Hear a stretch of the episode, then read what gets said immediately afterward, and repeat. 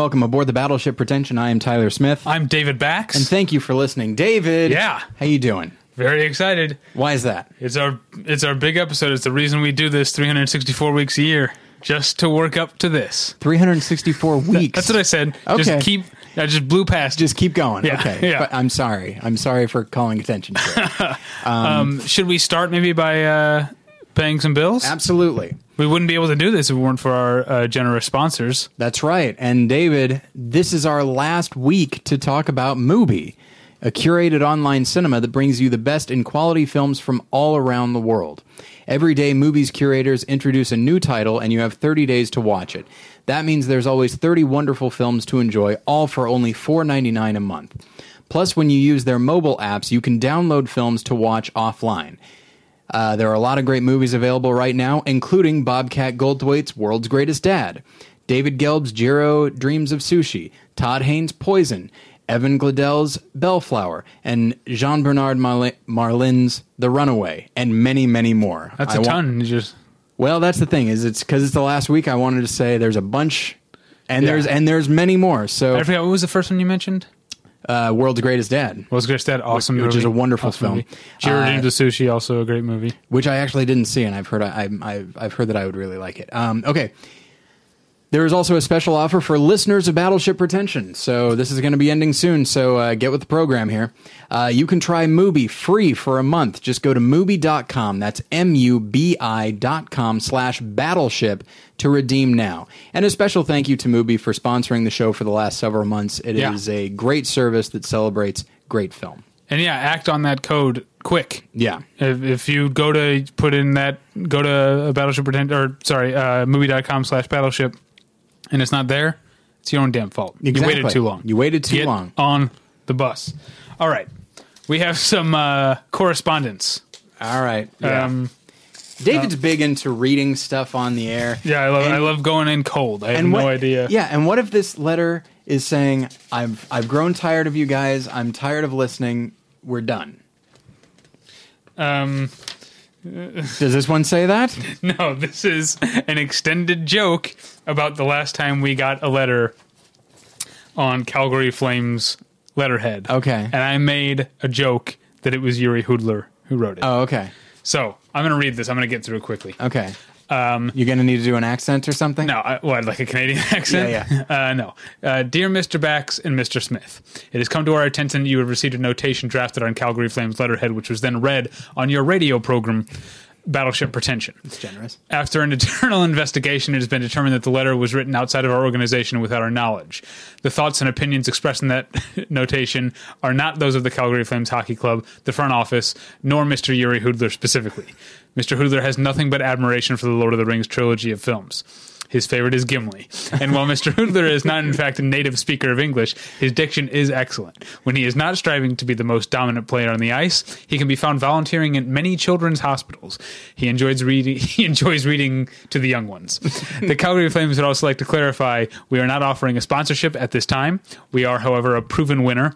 If you would like to apply for a sponsorship or buy advertising space in the Scotiabank Saddledome, you can do so by calling 403 777 2177. We also have many opportunities with our partner team, the Calgary Hitmen of the WHL.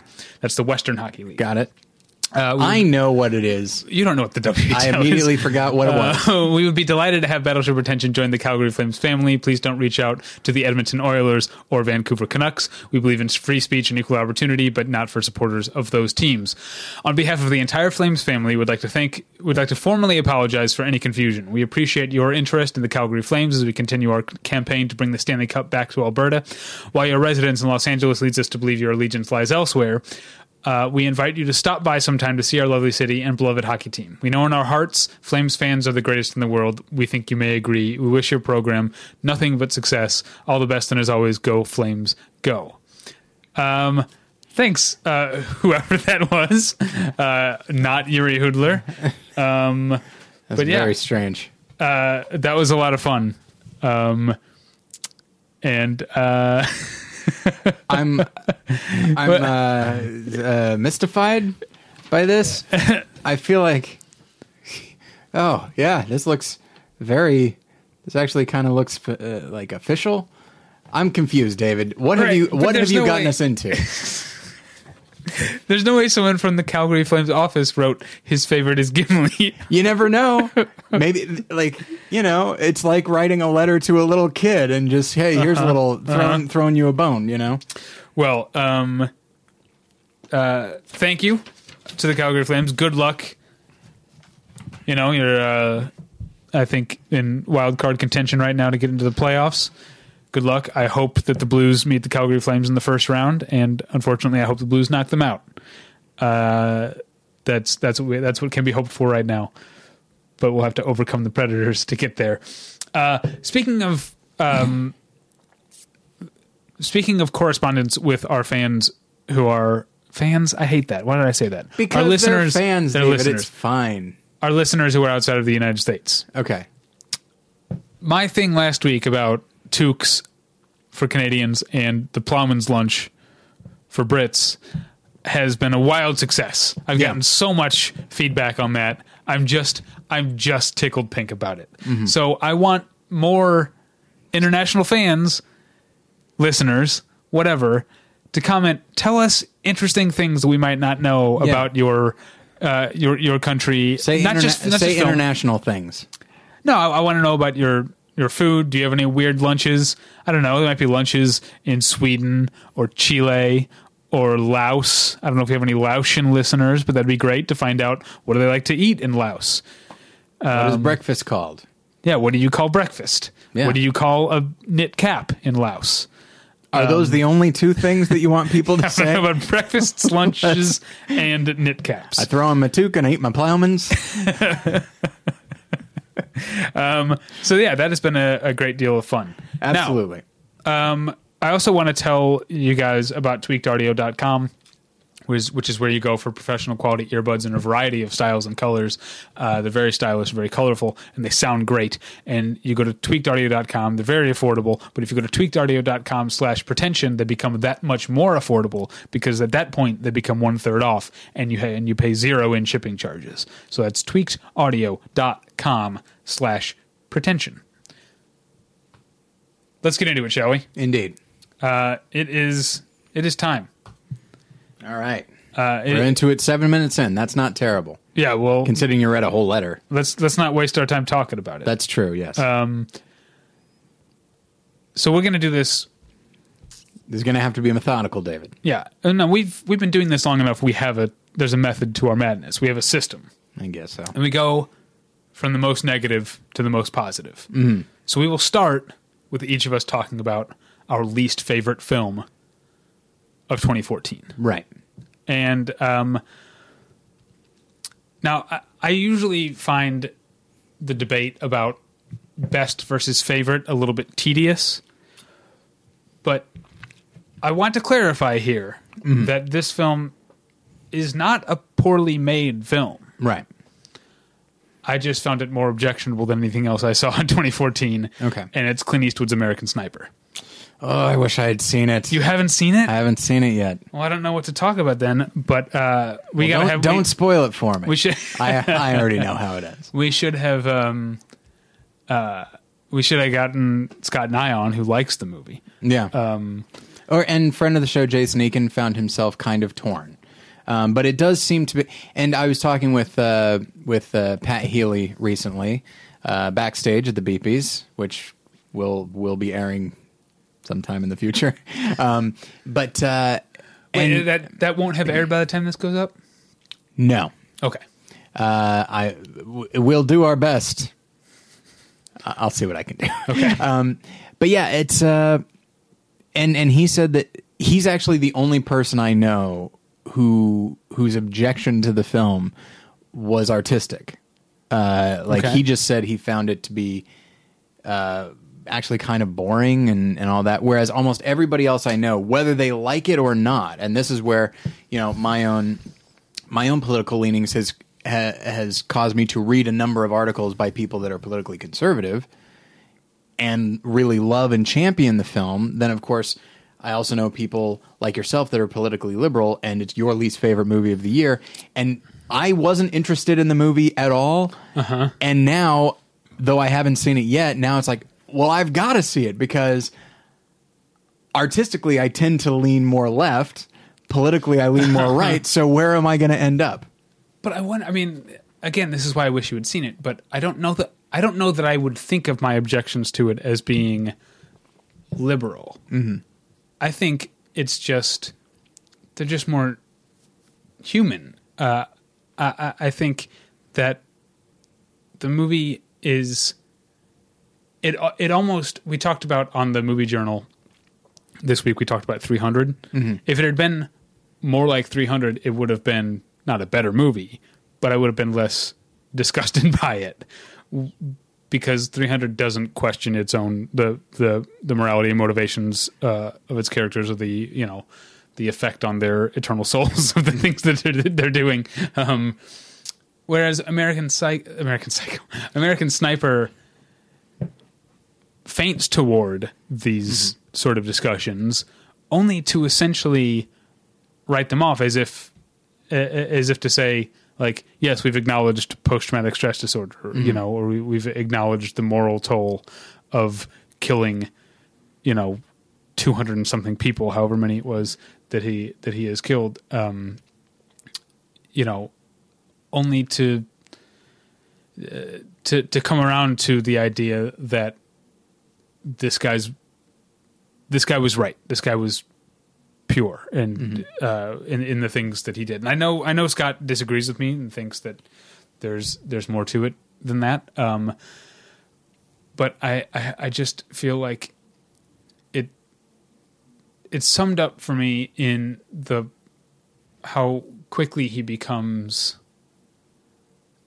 seemingly healed in the end uh, when he's clearly undergone something uh, uh, something like post traumatic stress. I'm not the kind of doctor who can uh, diagnose post traumatic stress. Right. People, that's not my my place. But he's clearly going through something. There's a scene um, which I will readily admit is the best scene in the movie. It's a great scene. Okay. Um, when uh, it's in between, he did like three tours, I think. It's in between like tours two and three or whatever, and he's at the auto mechanic getting his truck fixed with his, and he's there with his young son, and a soldier comes up to him and says, I, "You know, I, you saved me and my platoon or whatever. If you, you know, we all would have been dead if it weren't for you." And is thanking him and telling him what a hero he is, and he's as uncomfortable as a person could possibly be. Yeah. Uh, and it's a fantastic. As much as I dislike the movie, fantastic performance from front to back by Bradley Cooper. It's it's great. Um, and it's it's just clear that he's it's clear that he's going through some shit. And then it seems like the movie he does like half of a session with a psychiatrist Yeah. and then starts volunteering to help other wounded vets, which is true. That's what Chris Kyle did. Um, but it gives the impression that it's like, ooh, that's that fixed. you know? So is it is it almost like my compl- uh, well, I think our complaint about Unbroken that the truly interesting part of this per I mean, don't get me wrong, there's a lot of interesting stuff about Unbroken, but that it really it only pays mild lip service to a, a crucial part of this person's story, whereas I don't know because there's been I, I don't want to get into the discussion about Chris Kyle's real story Okay. because there's been a lot of talk about how uh, uh, he was kind of a pathological liar and you don't you know the things that he said can't necessarily be trusted. There are things that he said in interviews in his memoir that are almost that are pretty much like provably just lies. From what i understand i'm not i'm not coming down on either side of this. I'm saying i don't want to get into this Right. discussion. So i guess unlike unbroken i don't i don't want to think of it that way. I'm just Okay. thinking of it as a movie. Just like i don't know we'll talk about that later. Um so I, I don't think it's about that that his story was more interesting. I just mean that um, I feel like this is a movie that's more about Clint Eastwood. It, it's it's more um, it's more argumentative than exploratory or investigative. Yeah. he's. I think Clint Eastwood has a point of view about the war in in Iraq, um, which is not a totally objectionable point of point of view, which is that a lot of awful things happened there, but ultimately he believes that we were there to do the right thing. Um, and I'm okay with. I mean, I disagree, but I'm okay with that point of view. But the way that he argues it is a bit disingenuous and um, dismissive of some of the larger issues. Uh, and so that's why I found it so objectionable. But we don't, we can't talk this long about every movie, Right. Let me ask you this actually, real quick, Okay. just to just to play devil's advocate, and again, having not seen the film, uh, and we've talked about this before, which is bringing a filmmaker's past, you know, their career, bringing it into the current film. Do you find yourself instinctively wanting to either watch the movie again or at least give it a like think more about it because Clint Eastwood has shown himself in the last 20 years to actually be a, a pretty, a pretty, maybe not nuanced, but a sensitive filmmaker. Yeah. You know, Unforgiven, uh, Mystic River, the fact, the very fact that he made letters from Iwo Jima and not Right. only Flags of Our Fathers. Uh, The underrated Gran Torino, Yeah, yeah. yeah. Like he has shown himself to be somebody who really wants to, like you said, ex- what he, what you say he doesn't do in this, explore the ramifications of behavior and that sort of thing. Uh, do you feel, knowing that, do you feel like okay, maybe I should, maybe I should look closer or think harder about this, or have I- you done that already? Maybe I should, but I think I go. I went in. I mean, I, I just, I just think the difference between this film and those films is that um, they're they're humanistic, and I think he's a humanist usually. But I think he made this film to to argue a certain to make a certain argument. Okay. and maybe that's why it's at the bottom of my list because I just disagree with him so so fervently. But I also disagree with the way he makes the argument. Okay. Ugh, I guess I got to see this movie. Okay. Boy, I hope I don't wind up loving it. I hope you do. I think that'll be great. Oh, good. All right. Unsurprisingly, so. By the way, I won't say it now, but at this point, everybody knows what your favorite film of the year is. I've said people know what my least favorite film of the year is, and that is, of course, Saving Christmas. And but here's what I'll. But so that's, I, that's not the full title. well, here's the thing. It's uh, uh, okay. Let's see what IMDb has. It's touted on the posters as Kirk Cameron's Saving Christmas, which of course could mean this this movie belongs to him or Kirk Cameron is in the process of saving Christmas. So IMDb just calls it Saving Christmas. Right. And and in the opening titles that is how it comes across. So um so yeah, I'm just I'm content to call it Saving Okay. Christmas because he's not listed as the director. The director is a guy named Darren Doane. Um and that's the thing. Uh, so we don't need to spend a lot of time on this. What I will say, because I've talked about it uh, plenty. Um, we did a whole episode about it uh, at more than one lesson. We tried to take it as seriously as we could, which is what I will try to do now. I've made a lot of jokes about it, and it's hard not to be hyperbolic about it. Here's what I'll say. Uh, and I, I don't think I'm going to. I think I'm probably preaching to the converted. Like any Christians that listen to this uh, podcast probably are on board with what I think about Christian film. But what I will say is uh, this is unacceptable. This uh, like this kind of movie is not. It, it could not be more half-assed. Um, if I'm if I'm feeling particularly cynical, I would say it's a cash grab. That it feels rushed um, just to maybe capitalize on on the Christmas time. Uh, but whatever the case may be, uh, it's just.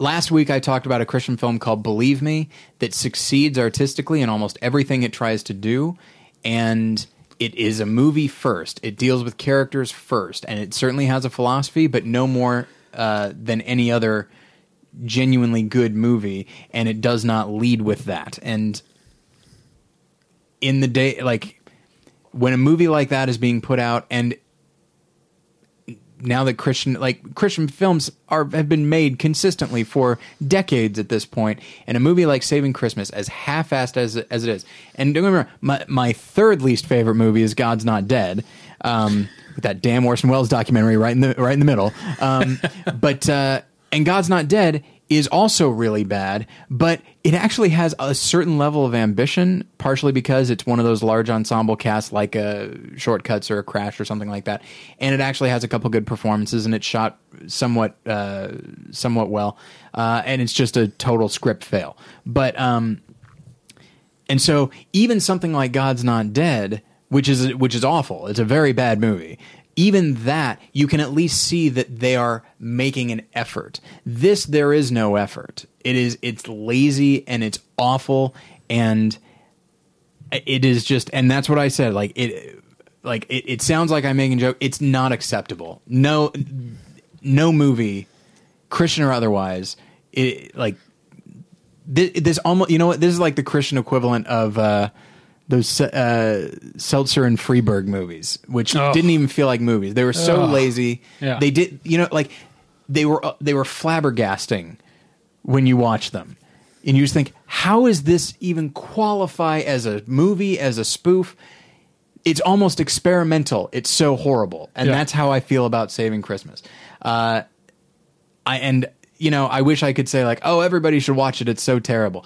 I it's it is a movie that makes me very very angry. Um, thankfully, I can make fun of it and I can laugh at it, but at its core, it frustrates me to know that this is viewed as acceptable by a lot of people. Um, and I'm very interested. I don't know if I mentioned it on this show, but in April, I'm going to be going to the International Christian Film Festival, uh, where a little film called Fireproof debuted several years ago, and it is the biggest film festival in the Christian film world. Which still doesn't isn't saying much, but it's Where- the biggest one. where is it held? It's in Orlando, and uh, and so more than one lesson is going to have a table there. It's going to be manned only by me because I don't know anybody in Orlando, um, and uh, I'm intrigued to see what conversations I'm going to be having because that's the audience I want to get, but that I don't have yet, and so we'll see how it goes. Saving Okay. Christmas, worst. Worst. All right, moving on to the slightly less negative, but still we're in the negative part. Yes, This, the the episode gets more positive as it goes on. yes, Let's talk about what we think are the most overrated films of the year. okay. Um, mine, I talked about it in the movie journal just a couple of weeks ago. It's Justin Simien's Dear White People. Um, I mean, a very largely beloved movie um, that I have some qualms about mentioning here because its heart is definitely in the right place Yeah. but it just felt like such a softball or a uh, you know um, what's the word I'm looking for uh, uh, like uh, like buckshot where you're just Oh, okay. Yeah. it's it's imprecise it's just sort of Scattershot. scattershot is the word I'm looking for yeah um uh, uh, uh, in, in its attempt to uh, point out that racism still exists.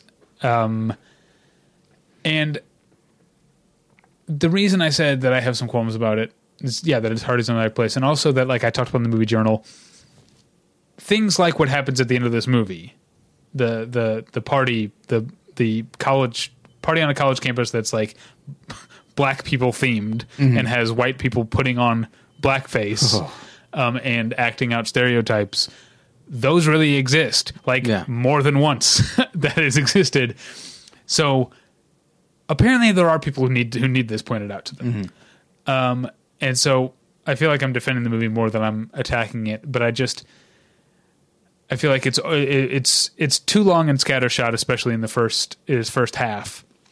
Once it f- works up on the build up towards and then culminating in that party, it actually becomes a better movie. But it was after an hour of um, me rolling my eyes um, at, at things. And I'm just I, I I often wonder if people listen to both this and the movie journal in general, and if I'm repeating myself if I talk about something. But just the things it points out don't seem they don't seem that revolutionary to me. Uh, I, I I just I know Yeah. I, I know not to, uh, like I wouldn't, again I'm going to repeat myself, but I would never ask a black person if I could touch their hair just to see what it felt like, Right. Which happens constantly in this movie, and apparently is is constantly happening to black people, and so I feel awful about that. Yeah. um, I'm so on the fence, and maybe this is like white guilt that I'm so on the fence about not liking the movie as much as I did that I have to more like I have to defend it while I'm ta talking about why it's overrated. But um, I wanted a movie that got under my skin. Um, ah, that was like a little, uh, Oh. was like a little metaphor, uh, a little literary device I used there.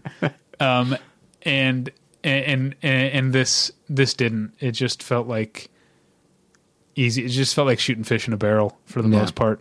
Um, and and I mean the the sad thing is I don't know if the people who would have those kinds of parties are ever going to see this movie. Yeah. Um, I guess that's preaching to the choir. Maybe that's a big part of why um, I didn't like it.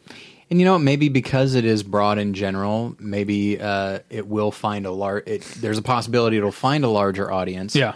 and it's and frankly, with a title like that, it is kind of funny.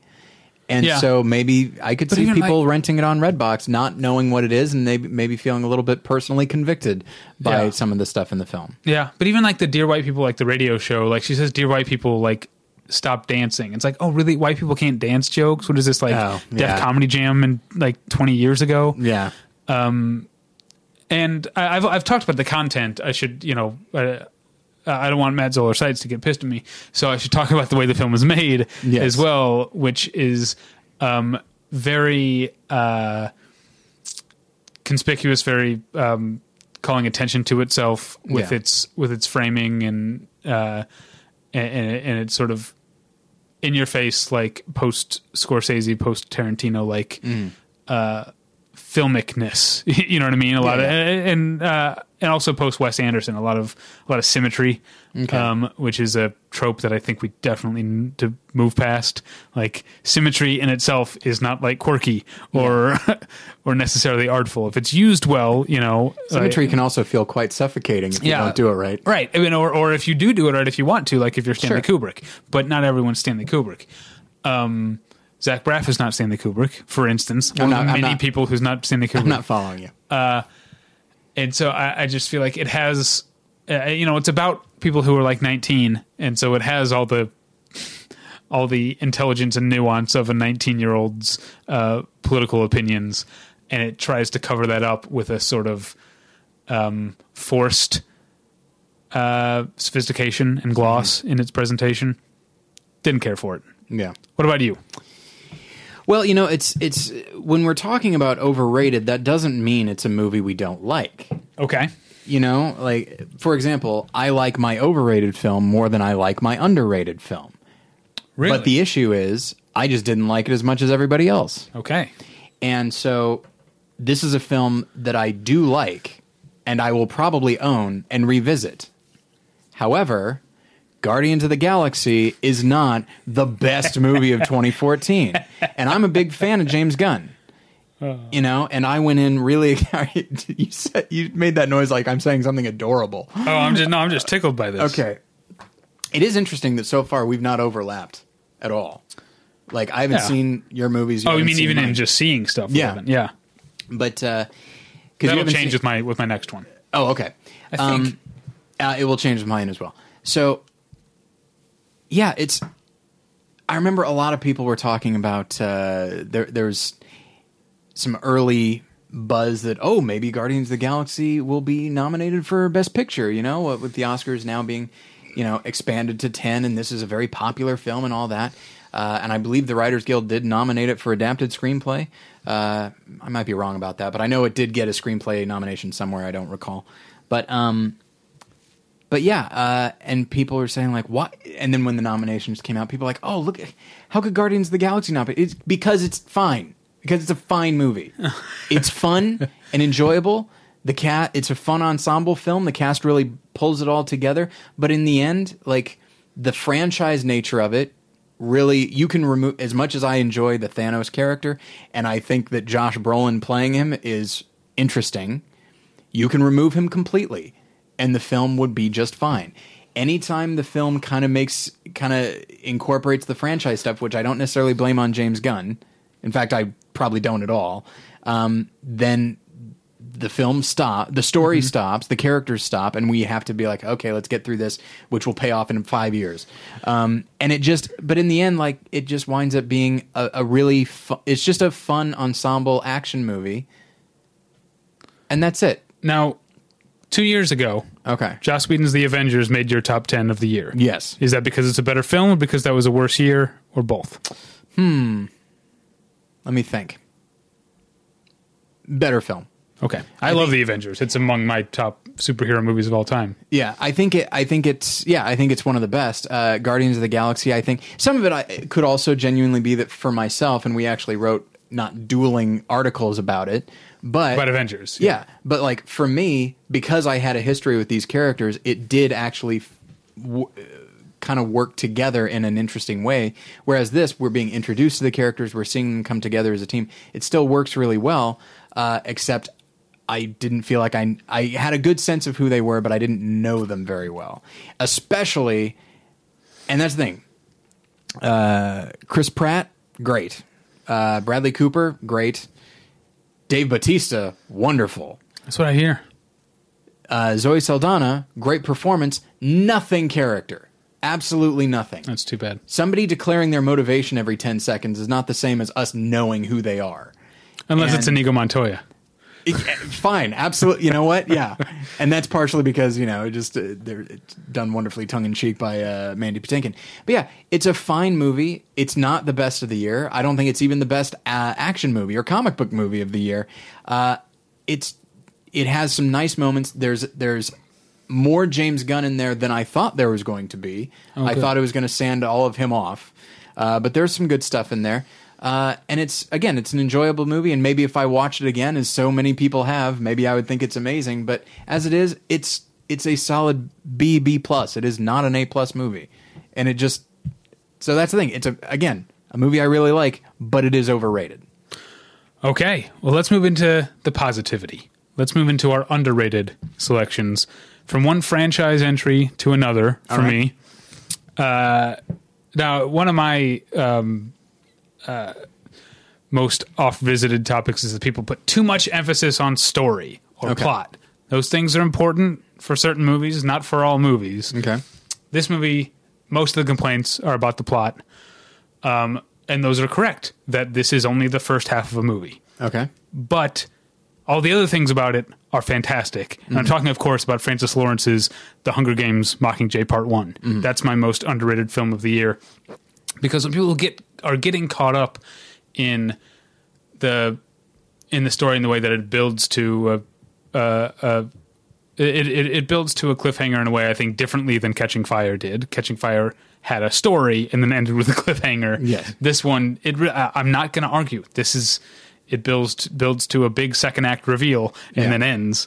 That's fine, but people are discounting its power um, tonally and uh, and thematically as a political work. And to me, that's what's most important about it is that it's along with the, its two predecessors is such a thoroughly conceived um, uh, political work. To repeat myself, um, that I, I continue to be in awe of the way that it its consistency from entry to entry, even Yeah. even after changing directors between one and two.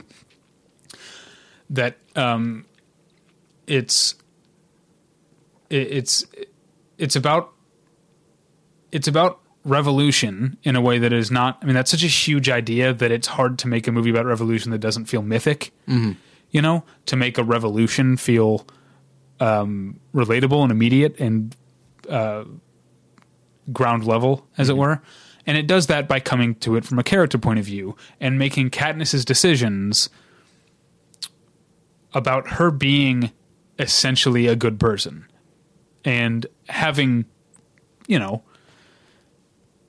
uh missteps you know like killing some people you know uh, doing things that are morally unsound but she's not a perfect person but she is her she's virtuous and her decisions are made in a on a micro level about the good of people closest to her usually but in a way that is so compassionate that it reverberates Yeah. into the um uh into the into panem at large and on the other side it also increasing this movie this movie i like this one so much more she is more she is wrestling more with the fact that her actions have consequences for people that people are now acting out against the government because of things she's done and said Yeah. and are dying for it and she's more aware of that than she's ever been. And um, the movie doesn't doesn't shy away from that. I feel like it doesn't.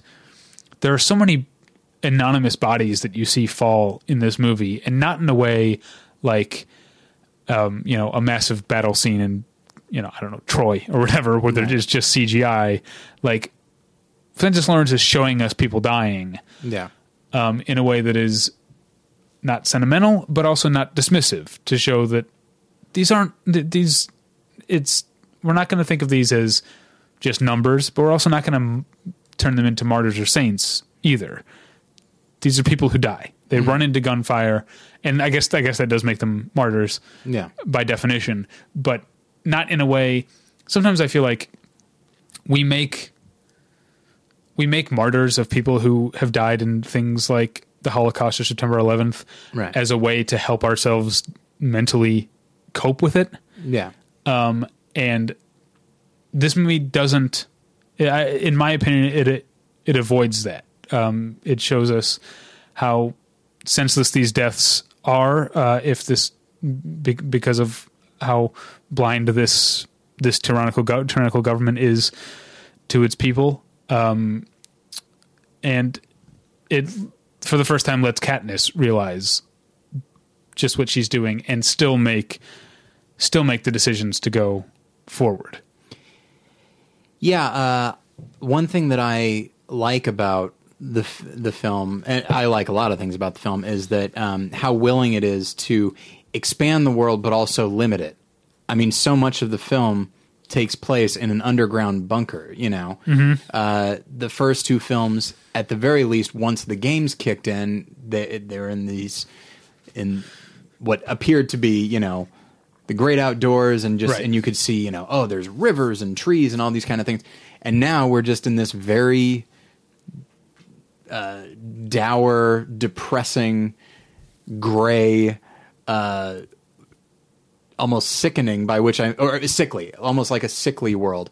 And I like that they're they're willing to their willingness to to do that. Um, but I also really enjoy the fact that because the the all of the films are about distraction and the and the power of media, the power of imagery, and that is why the government has the Hunger Games because it gets people to focus on these other things.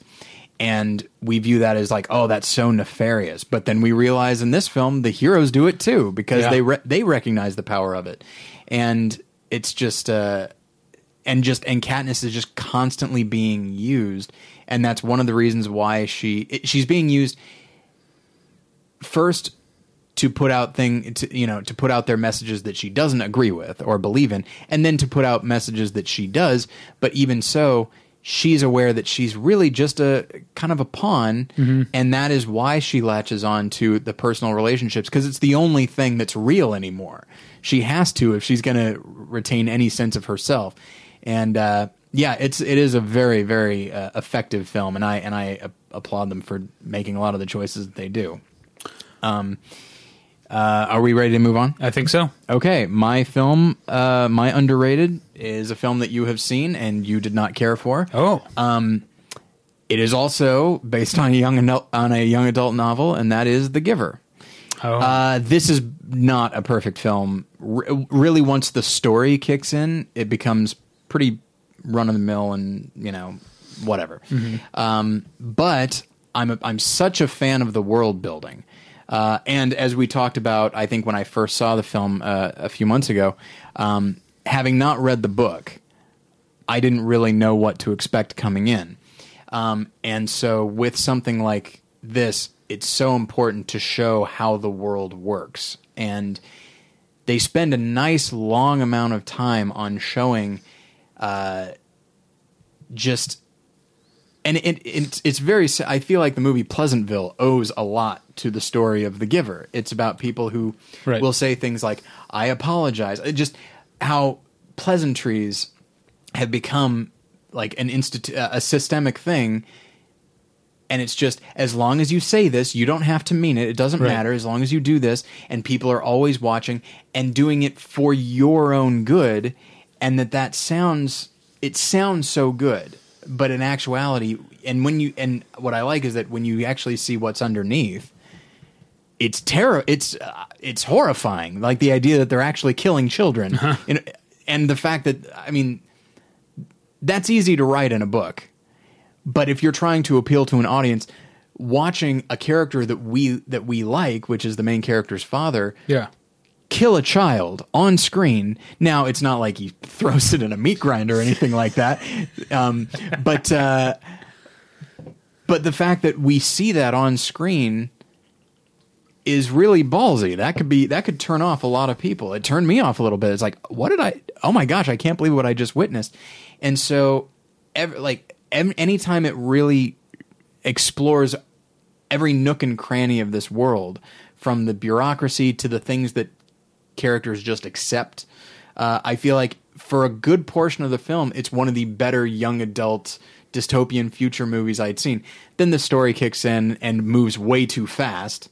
Um, but I do like, and little things like when uh, the main character is uh, being given knowledge, and when he's given the knowledge of how horrible life can be.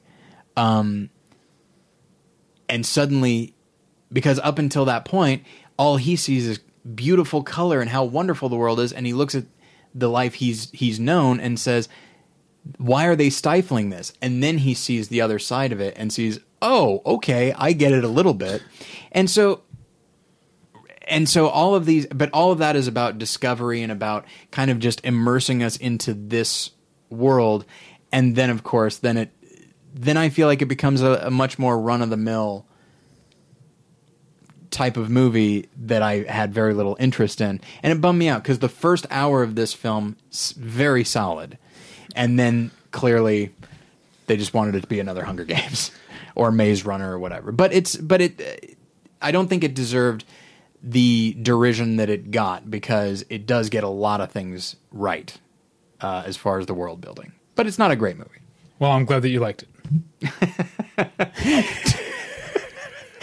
Don't you dismiss me? Um, we have to move on to honorable mentions. yeah. Um, and I should have found my place beforehand. it's important to know your place, David. Yeah. That's what The Giver's all about. And Hunger Games, actually. Okay. So uh, I'm gonna yeah I'm gonna go through these. If of course at this point if I mention anything that's on your top ten or in your honorable honorable mentions, you can just stop me. We'll talk about it later. Right. Um, but this first one I know you haven't seen yet, Okay. which is Wild. Okay. Uh, Jean-Marc Vallée's Wild. Mm-hmm. Um, and it's just two years in a row that he's made a film because he made Dallas Buyers Club last year. Yeah. Made a film that seems to me like it could be, uh, you know, fine at best. It seems like it could be a movie of the week to biopic type of type of story, and he just man he just approaches everything from a uh a humanistic and in a way and I don't mean this word the way that it it literally means, but a sort of spiritual way. okay. Uh, or, or whatever you, name you want to give to um the the the the parts of humanity that, that aren't um tangible or even codifiable. Okay. and it, and it you know with with Dallas Buyers Club it again on the Dallas Buyers Club on the surface is a story about a homophobe who ends up working with and fighting for a lot of gay people and even becoming great friends with a transgender woman Yeah. and that could be really surfacey you know uh, really strident or you could, uh, what is it? Flawless. You could wind up with flawless. Yeah. Um, and uh, this again is a woman who um, goes into a tailspin when her mother dies of uh, drug use and and then um, infidelity from her uh, on her husband. That's not the right way to say that. Infidelity on her husband. Um, anyway, um, and then comes out of that with this cathartic decision to walk the Pacific Crest Trail. It seems like it's, I mean, it's such a metaphorical journey that it almost seems like it was made up. Yeah. But it actually happened, and then Jean Marc Vallée isn't really interested in plotting out the plotting out uh, Cheryl's um, what's the word I'm looking for? Uh, because I, I, already said catharsis, so I'm trying to find another word. But she doesn't become revived step by step over the Yeah. course of this journey in a way that is programmatic. Because it jumps around in, in, in time, and good things happen to her on the trail, and bad things happen to her on on the trail, and she's a complicated person, much like um, the characters in Dallas Buyers Club were. Anyway, we can't talk this much about all these films. Uh, it's fantastic. Okay. Okay. Um, next round honorable mentions is Citizen Four. We'll talk about it later. Okay. Next round honorable mentions. Did you see The Rover? Uh, yes, I did. Okay. Will we talk about it later? No. Okay. Uh, did you not like it? I liked it a lot. It, it didn't quite make my uh, my honorable mentions, but it was close. Uh, yeah. I um, I, I went and expect I because it's the guy who made Animal Kingdom, Mm-hmm. which is a very very good movie that got a lot of praise, but it never. I don't think it was on my top ten that year. It never I, like I think it was actually on mine that year. uh, it, it- you know, it, it's it's a it's a very good movie. I, I what, Animal Kingdom is a very good movie in a genre or subgenre that is somewhat familiar. Yeah. The Rover is something new, um, not entirely new, Right. But it's something. Uh, I'm, I'm having real trouble with vocabulary today. Uh, Movie is that what you're looking for? no, it's it, it's uh, it's it's unique. It's distinguished Okay. and distinctive. Um, in that, yeah, okay. So we've seen post-apocalyptic uh, Australia before, yeah. um, but this is not really interested in exploring. You know, we find out there was some sort of incident. It's been ten years. It's like ten Yeah. years after the fall. I think is what it says at the beginning. Yeah. we don't know what it was, and uh, David Michôd isn't interested in telling us Yeah. what it is. He essentially wants to remove um, certain things like law and um, uh, cultural.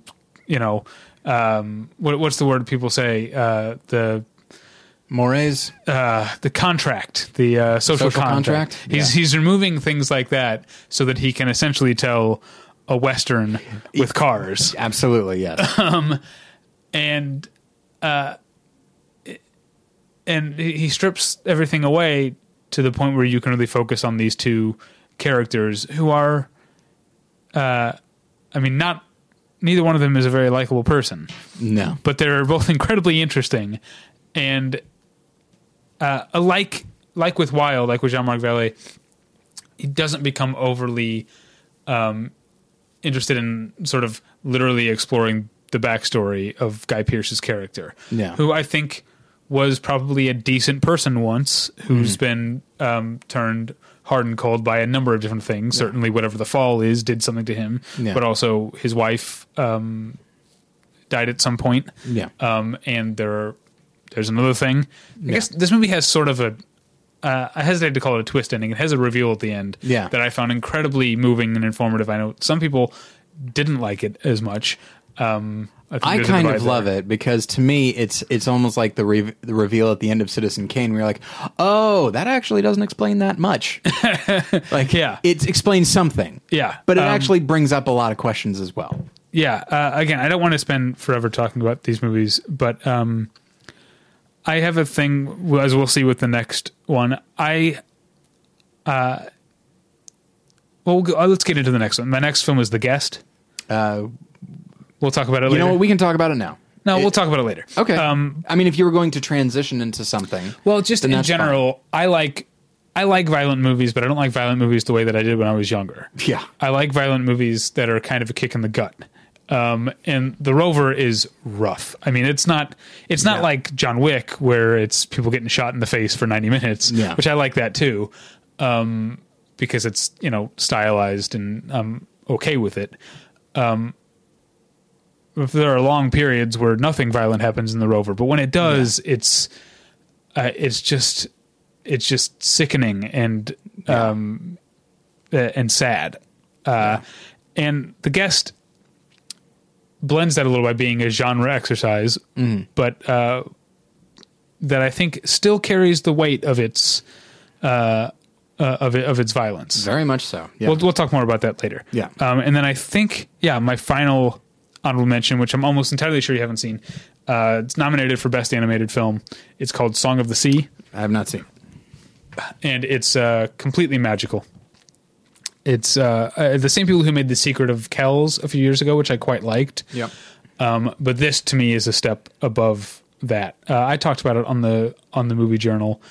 Um, it it really just, uh, I think there becomes a with certain animated films with a lot of the animated family fare that we get. There's a there's a sameness, there's uniformity to like, uh, uh, which seems so. It seems so wrong to me that so many animated films look generally the same because you can do anything. Why not change things up? Do you know what I mean? Yeah, yeah. um, and Song of the Sea uh, has its own its own vision. It's I mean, it's not it's not a I don't think it is a traditional 2D animated film, but it brings in elements that are that clearly look two dimensional in a way that um, doesn't detract, but actually just sort of adds to the um, storybook quality of the magic of this world.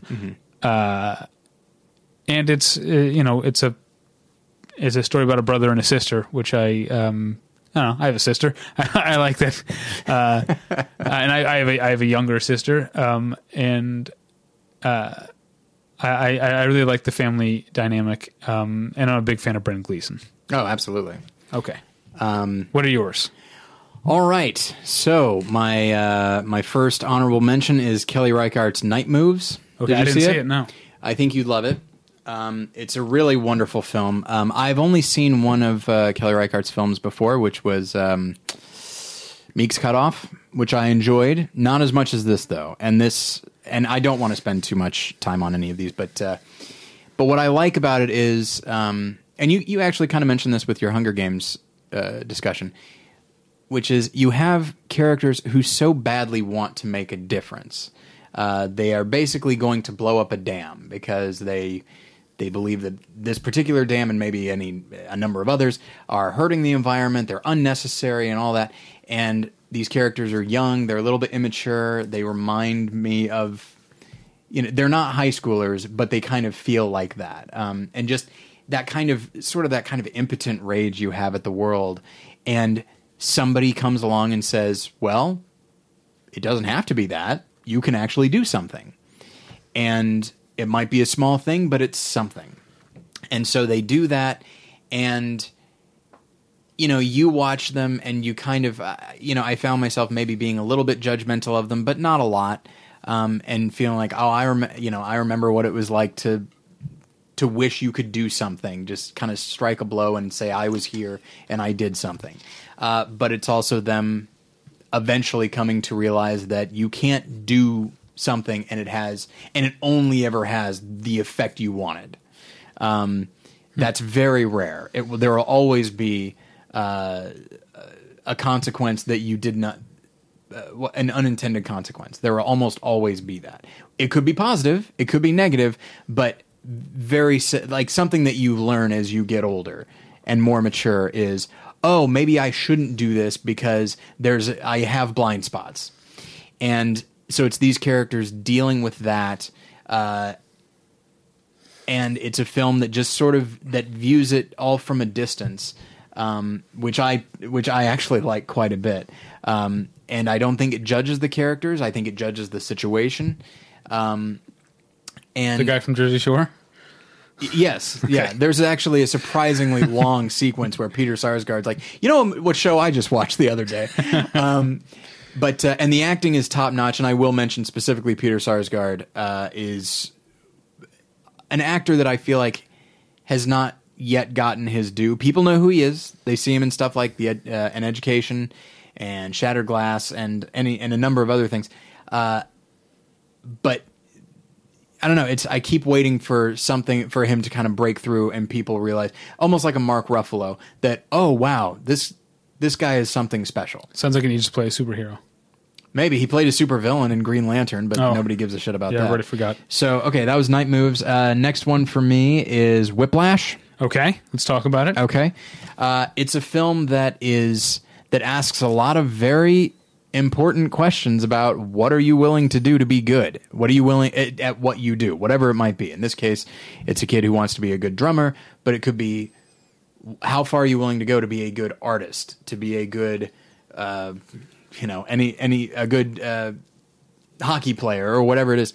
Um, and you know, you and I talk about, uh, or or anybody who loves film, you know, you look at the the films of Woody Allen or Robert Altman or Orson Welles or any any number of other auteurs who make some of the best films ever, and you hear about them just being monsters in some way Yeah. Um, and you just think like, "Oh, I don't like that, but look at these amazing movies they made." And you start to wonder are do are these two connected?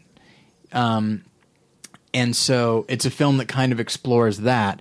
Uh and I think great performances all around. I think J.K. Simmons is great. I actually do like Miles Teller quite a bit. That's that's yeah. That's the. I think this movie is great, or or at least very very good. But Mm-hmm. um, as I've said before, Miles Teller doesn't do it for me, and No. uh, that's that's the weak. spot. That's what keeps the movie from being uh, maybe what kept it out of my top fifteen. I do think that there are certain script moment that what kept it out of my top 10 there are certain script choices that feel like a first script. Like the car the, everything about that car accident seems like something that's like eh, I recognize thematically what you're trying to do but I feel like any like every character involved would not do what you're having them do in reaction to the car accident You mean the aftermath? the aftermath. like I mean, and not the immediate aftermath. The repercussions in his life when he goes back to New York. Is that what you're talking about? Uh, Immediate and uh, all of the above. Because I with the don't second, think- yeah, with the latter thing, I definitely agree that he does something later that um, that I hated because I didn't feel like this is the character that I was watching. I think I- I'll say this. I think. Um, I mean, how, how honest, how open can we be? Okay, so after this car accident, he comes he comes to this concert, and in spite of the fact that he is bleeding and he is not at his best, J.K. Simmons still puts him in, and I feel like that is not something his character would do.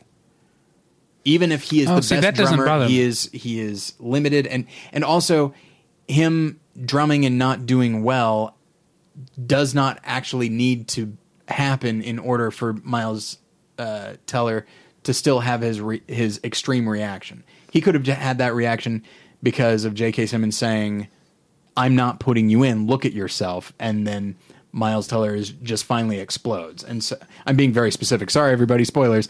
Um, Yeah, but I don't think he. No, I, I actually disagree with you there. I think that uh, I forget J.K. Simmons' character's name. Fletcher. Uh, yeah, I think Fletcher would have put him in because to leave him out would have maybe have been misinterpreted as concern, and that's the last thing he wants.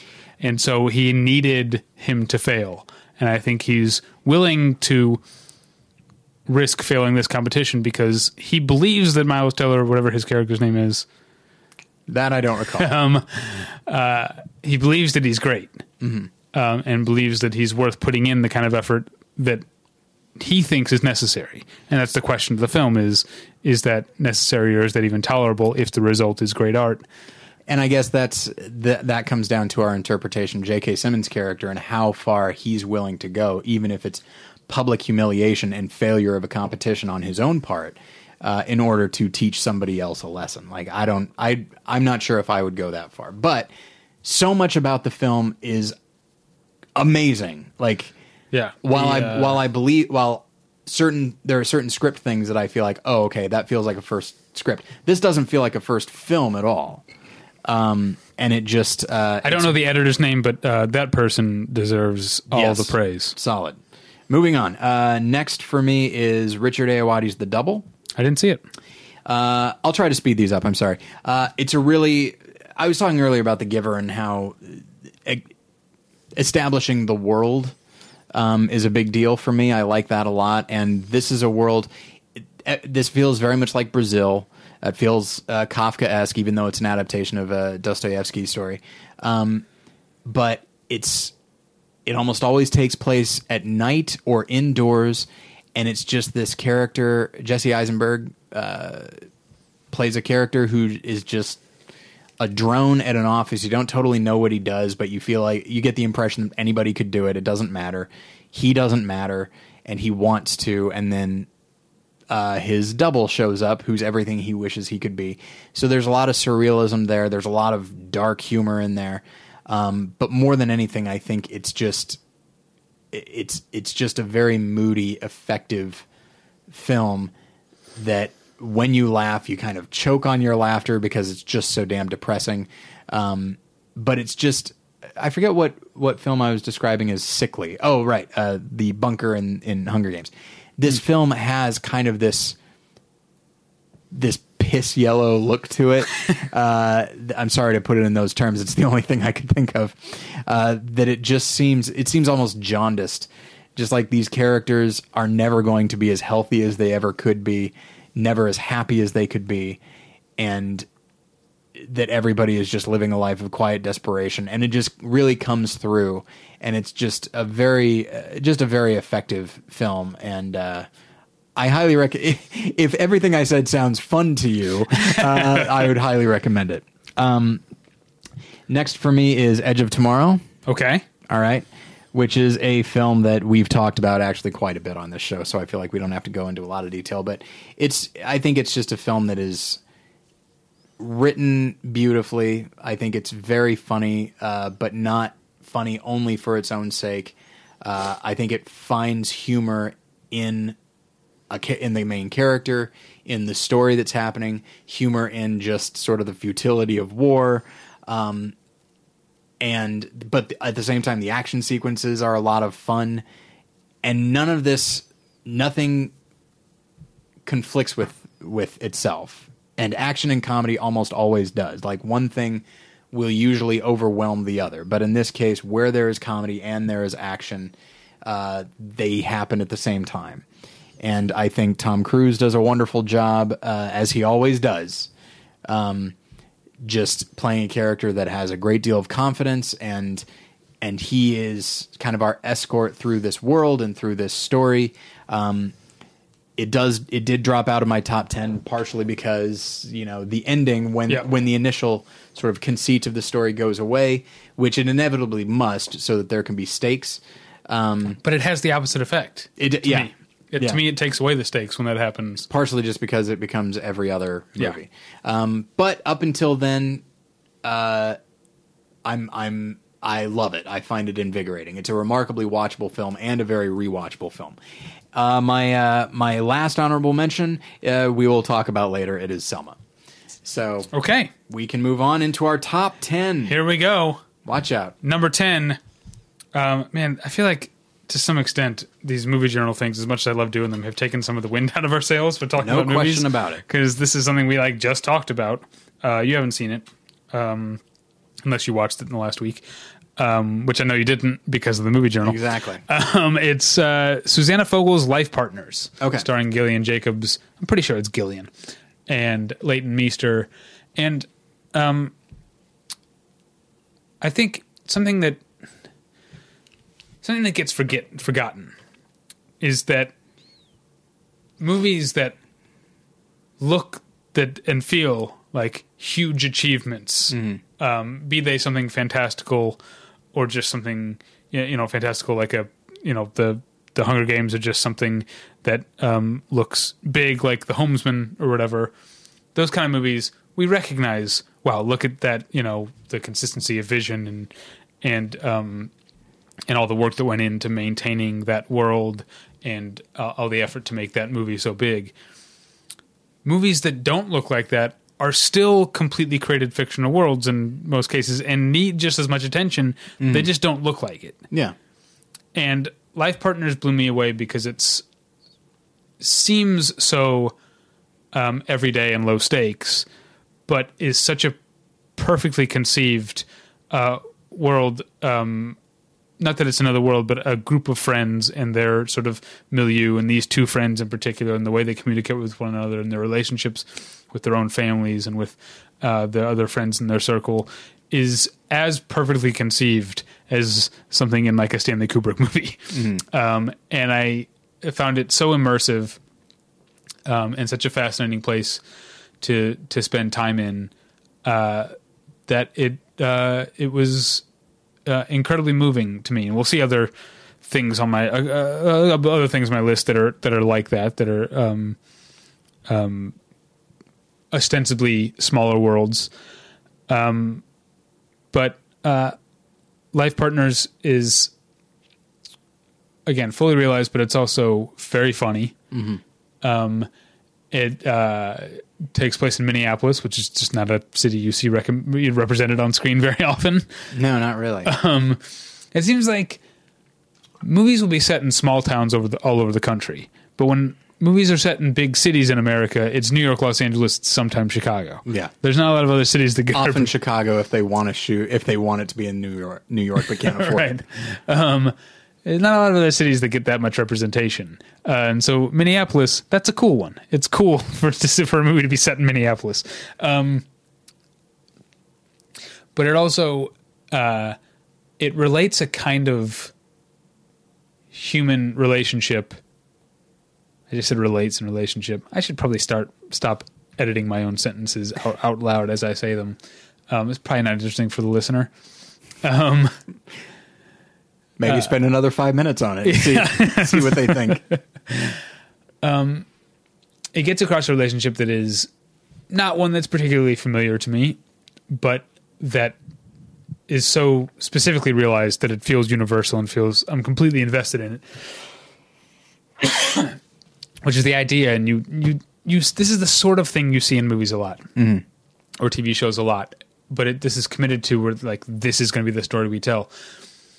Um, two great friends who grow apart naturally, not from an argument or from a falling out or anything like that, but because one of them becomes attached. One of them gets into a relationship.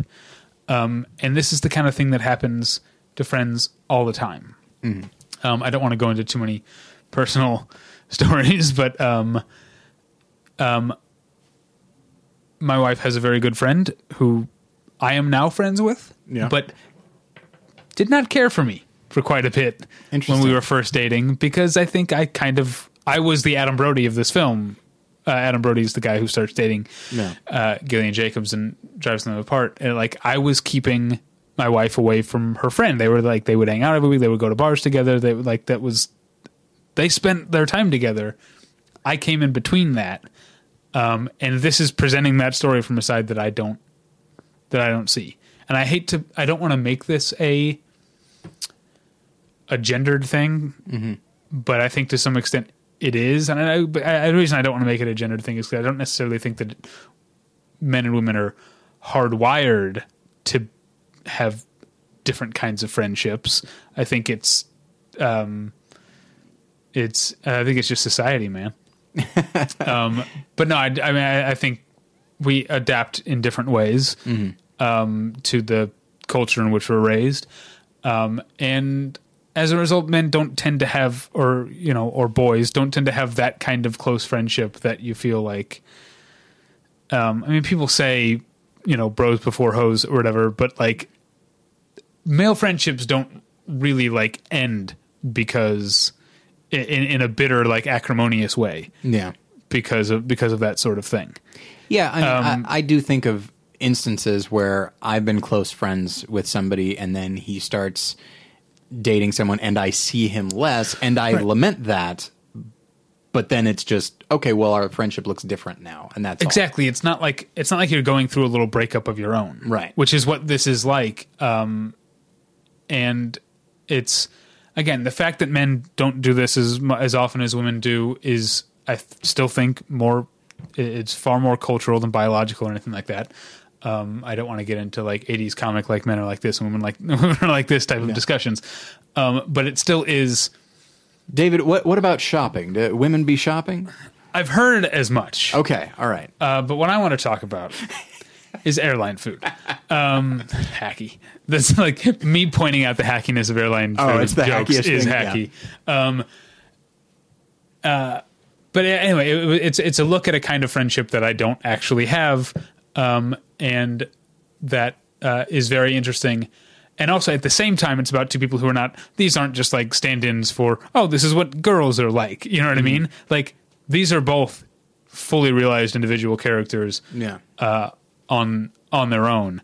Um, and I just I just want to be friends with them, especially with Leighton Meester's character, who's hilarious.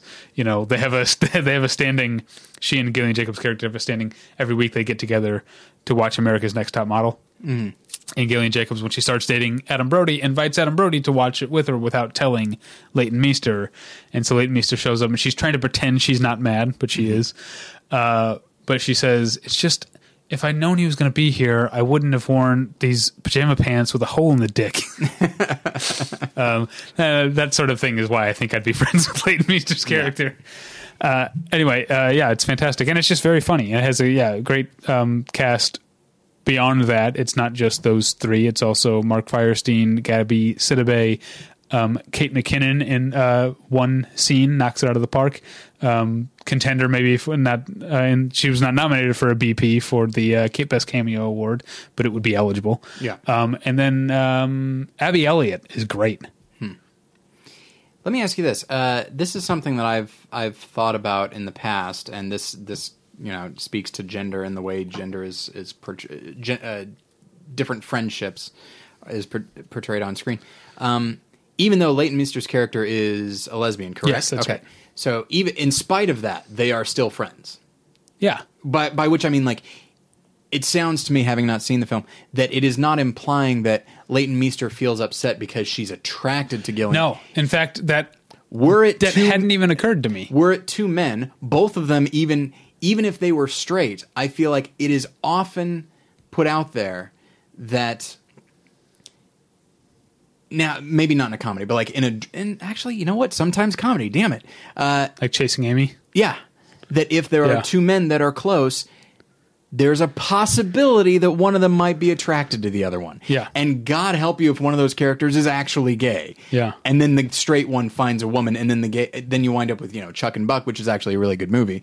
Um, I feel like that's something that uh, Yeah, that's interesting because I you're right, and yet the movie so doesn't even consider that Yeah. that it didn't even occur to me. It's one of the reasons, by the way, I hate the term bromance, um, because it says, "Oh, it's the like, oh, this movie, it's about these two guys who grow close. It's like a bromance." Like, you know what? You're really to- you're really undercutting the idea that straight men or even not straight men can have a completely close friendship Right. that is not actually based on physical or sexual attraction you're really undercutting that, Right. which maybe m- might make some men uh, pull away from that if it, if it presents itself in their li- in their lives.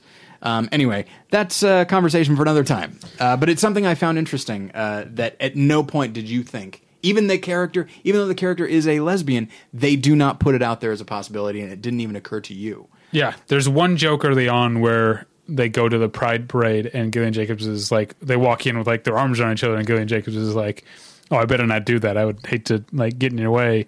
Yeah, and yeah. she's like, uh, "Yeah," she's like, "Yeah, don't cock block me." She's like, "Wouldn't it be vagina block?" She's like, "No, it's still cock block. They just never changed it." All right, uh, we good to move on? yep. My number 10. All right, let me explain something before we move on. Because this is the this is the let's see. 11, 12, 13. Yeah, this is the fourth fucking year in a row that this has happened. Um, 2011, my 10th favorite movie was Entrance, which was directed by people that we'd had on the show. Oh, okay. 2012, in my top 5 was Compliance, which starred Pat Healy, who's been on the show several times. Uh huh. Last year, Uh huh. Room 237 was Sure. in my top 10, directed by Rodney Ascher, who'd been on the show a couple of times by All then. right, where is this going? Number 10, E.L. Katz, Cheap Thrills, starring friend of the show, Pat Healy. Pat Healy comes back. Yeah. To the top ten. of So Tyler. I will say, as I've said before, but I've, I'm feeling bad about it now, and I feel like I should repeat it. This is not. These movies don't wind that don't wind up in my top ten because I know the people that are involved in them. Chances are, I know the people that are involved in them because I love these movies so much. Um, that is why Yeah. we sought out, you know, Patrick and Dallas to be on the show. That's why we sought out Rodney to be on because they make movies that I like, and I would like to talk to them as as creative people. So, and nobody has ever accused me of that. But when you when I notice this pattern, I'm like, okay, I'm going to start projecting onto you and just addressing this. Um, you saw Cheap Thrills, right? No, I didn't. No, you didn't. Okay. Um, yeah, I love this movie. I think it's very effective. I think uh, even when the time comes and we do that episode that I was talking about that I don't want to do, but that other people have said we should, in which we talk about movies made during the Obama administration and and sort of movies that reflect that era. Cheap Thrills will definitely be a part of the conversation because in the last few years there's been a big a big discussion about the the one percent, the haves and the have-nots, and stuff like that. And this is a film that is very much about that. But what I one of the things that I like about it is is the almost like the Hunger Games, the idea that uh, the people who are in power, it could be the rich, it could be the government, it could be any number of things. The key to them staying in power is to not to just you know satiate or quell any kind of uh, issues that the people not in power have. It's to recognize oh they they still want an enemy. They still have that energy that they want to that negative energy that they want to put towards something. So rather than try and act like it doesn't exist, I just need to direct it to somebody other than me.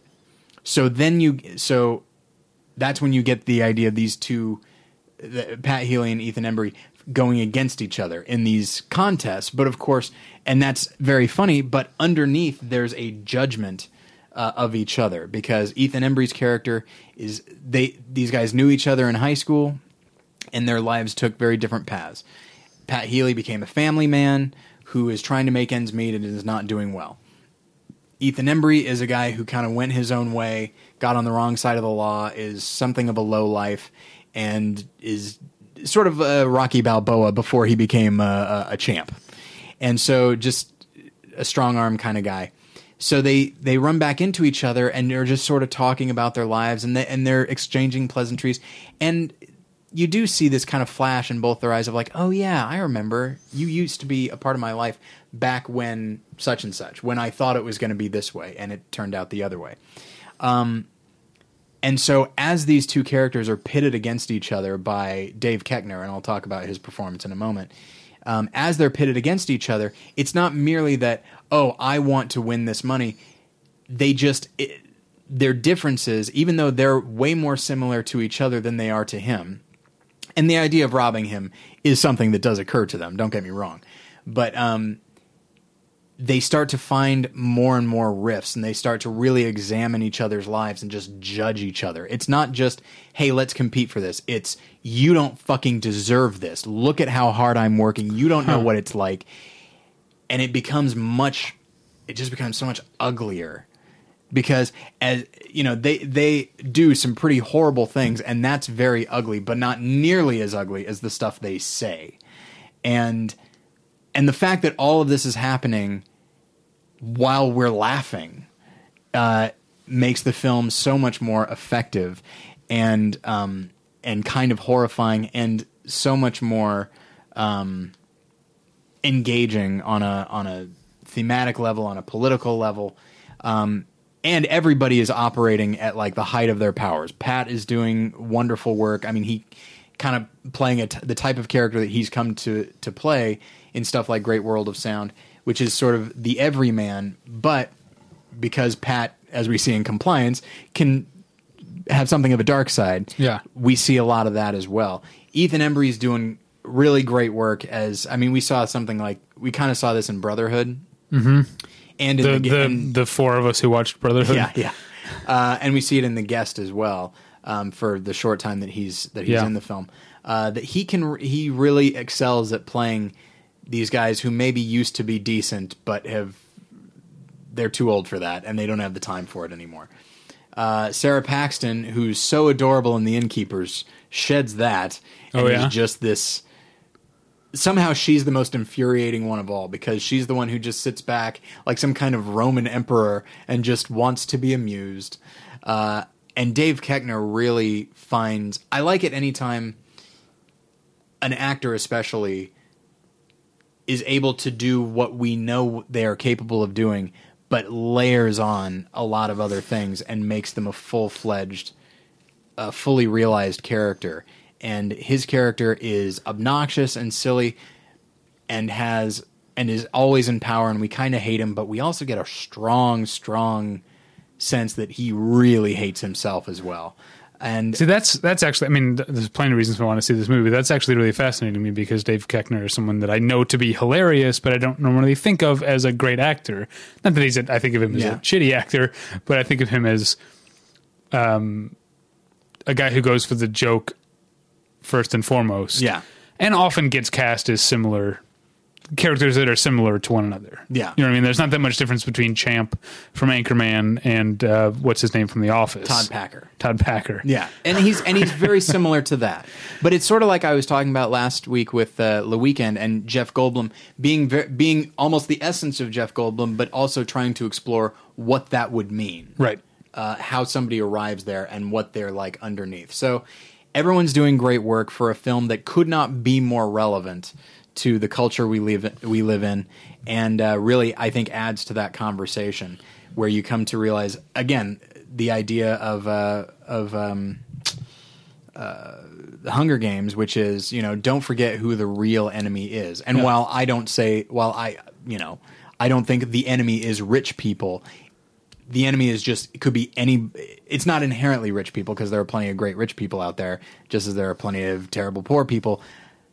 But the people that are in power and are looking to stay in power at all costs, it could be a rich person, it could be somebody in the government, it could be any number of things. Those are and and stand to gain a lot by pitting you against each other. Those are the real enemies, not this other person who really has a lot more in common with you than you would think. All Wait, right. did I did I just get like too political there at the end? No, are you kidding me? I just No. Look. Look, if you think that's too political, in like 15 minutes or so, we're going to be talking about abortion. So you should probably get ready. oh good, But not All yet. Um, I don't remember the abortion scene in Birdman. That's weird. number nine for me, we got to eventually get to some films that we've both seen. I know. I don't know if there's going to be a lot this year. Yeah, there just aren't. There's, and I think that's exciting though to how varied this year is. But it does mean that this is going to be a longer episode. Yeah. So let's get to it. Um, I pulled up the guy's name. Uh, I'm still going to butcher the pronunciation, I'm sure. But this is Abderrahmane Sissako's Timbuktu, Okay. um, which I believe is nominated for a Best Foreign Language Film Oscar. yes. Um, and rightfully so. Uh, it's not. It's not my favorite of the best foreign language film Oscar nominees. Uh, we'll get to that later. All right. But um, this is this is sort of the what I was talking about with with uh, um, life partners. This is this is different. This is very conspicuously a big grand work of art. You know, and you almost can't help shooting in the the Sahara. I guess is that the Sahara? I don't know. I don't know where different deserts are. I'm dumb. But wherever Timbuktu is, oh, this wasn't shot in Timbuktu. It was shot in um, Mauritania, which is a neighboring country. Timbuktu is a city in Mali. Is that right? I have no idea. And then I wish the, I did. uh, one country east of that is Mauritania. That's where this was shot, but it takes place in Timbuktu. Um, and it is based on, or at least inspired by, real events where, for a time, um, a few years ago, for just a few months, Islamic militants completely took over the city of Timbuktu and were running it under a very strict um, form of Sharia law. Uh, and this movie sort of argues that the reason their interpretation of Sharia law was so strict is because they're occupying a place that's already Muslim. Yeah. And so they just, ha- in order to exert their control, Yeah. they just have to make shit more and more strict. Oh boy. And so there's, you know, the, and, and it has, uh, I mean, there's a, there's a humor to it. There, uh, absurdity is, I think, the word because these rules become so strict that you can't, you're not allowed to play soccer, which is like not a rule. Um, uh, but they're not allowed. And so there's a part where they've taken away the soccer ball. So there's kids essentially playing like air soccer, like running up and down, like kids running up and down the pitch. But it's beautiful. That's that's Yeah. the thing about this movie is it's funny and absurd, but presented with ostentatious beauty. Yeah. Um, that I, that I love, and so you get these shots of these kids moving like a swarm, but you don't. There's no ball that they're chasing. They're just chasing their own idea of the ball, so they just look like a flock of birds moving up and down the field, and it's really beautiful.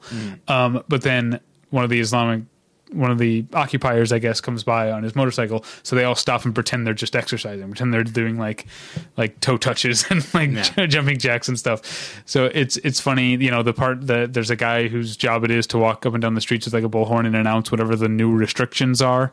You know, w- women now must wear gloves in the marketplace, including the women who are selling fish, and the women they arrest a woman for not wearing gloves while selling fish, and she's like, "I'm supposed to wear like." She's saying this in uh, a different language, but she's saying, "Really, am I supposed to like wear gloves while I'm reaching into like the water like?" doesn't doesn't make any sense to wear gloves while you're selling fish, but the doesn't doesn't matter to them. Um, and that's actually I mentioned language.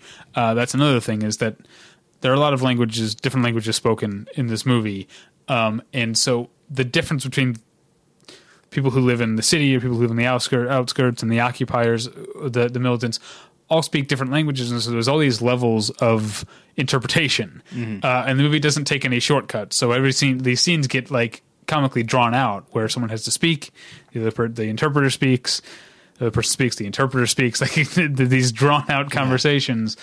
Um, and I'm talking, I, I'm, so I'm talking about the beauty and the absurdity of it, but the movie becomes more impactful uh, emotionally and intellectually when it forces you to consider yes this this stuff is absurd but we're not making this up. This really happened and there were real consequences and it starts to get more and more dark where you see people get whipped and then eventually you see two people get buried up to their necks and stoned to death. Um, and uh, the the consequences become very real. Um, you, you know, and one of the militants decides he wants to marry one of the local people, and so he has to sit down with the family and asks the parents for the daughter's hand. They say no, and so the militants decide, well, we get to decide if this guy's a good Muslim or not, so we're Yeah. just going to kidnap her. So they just steal this girl, this like teenage girl. Um, uh, even you know, while the the actual imam at the at the mosque, I don't know if I'm getting that right, um, is pleading with them like this is not, you know, please try to calm this down a little bit. We're we're all Muslims here. Yeah. It, it's a it's it's a fantastic film that is visually stunning and um, again emotionally and intellectually uh, very provocative. That sounds great. I knew nothing about that movie. it just occurred to me. Um, okay, we good to move on? Yep.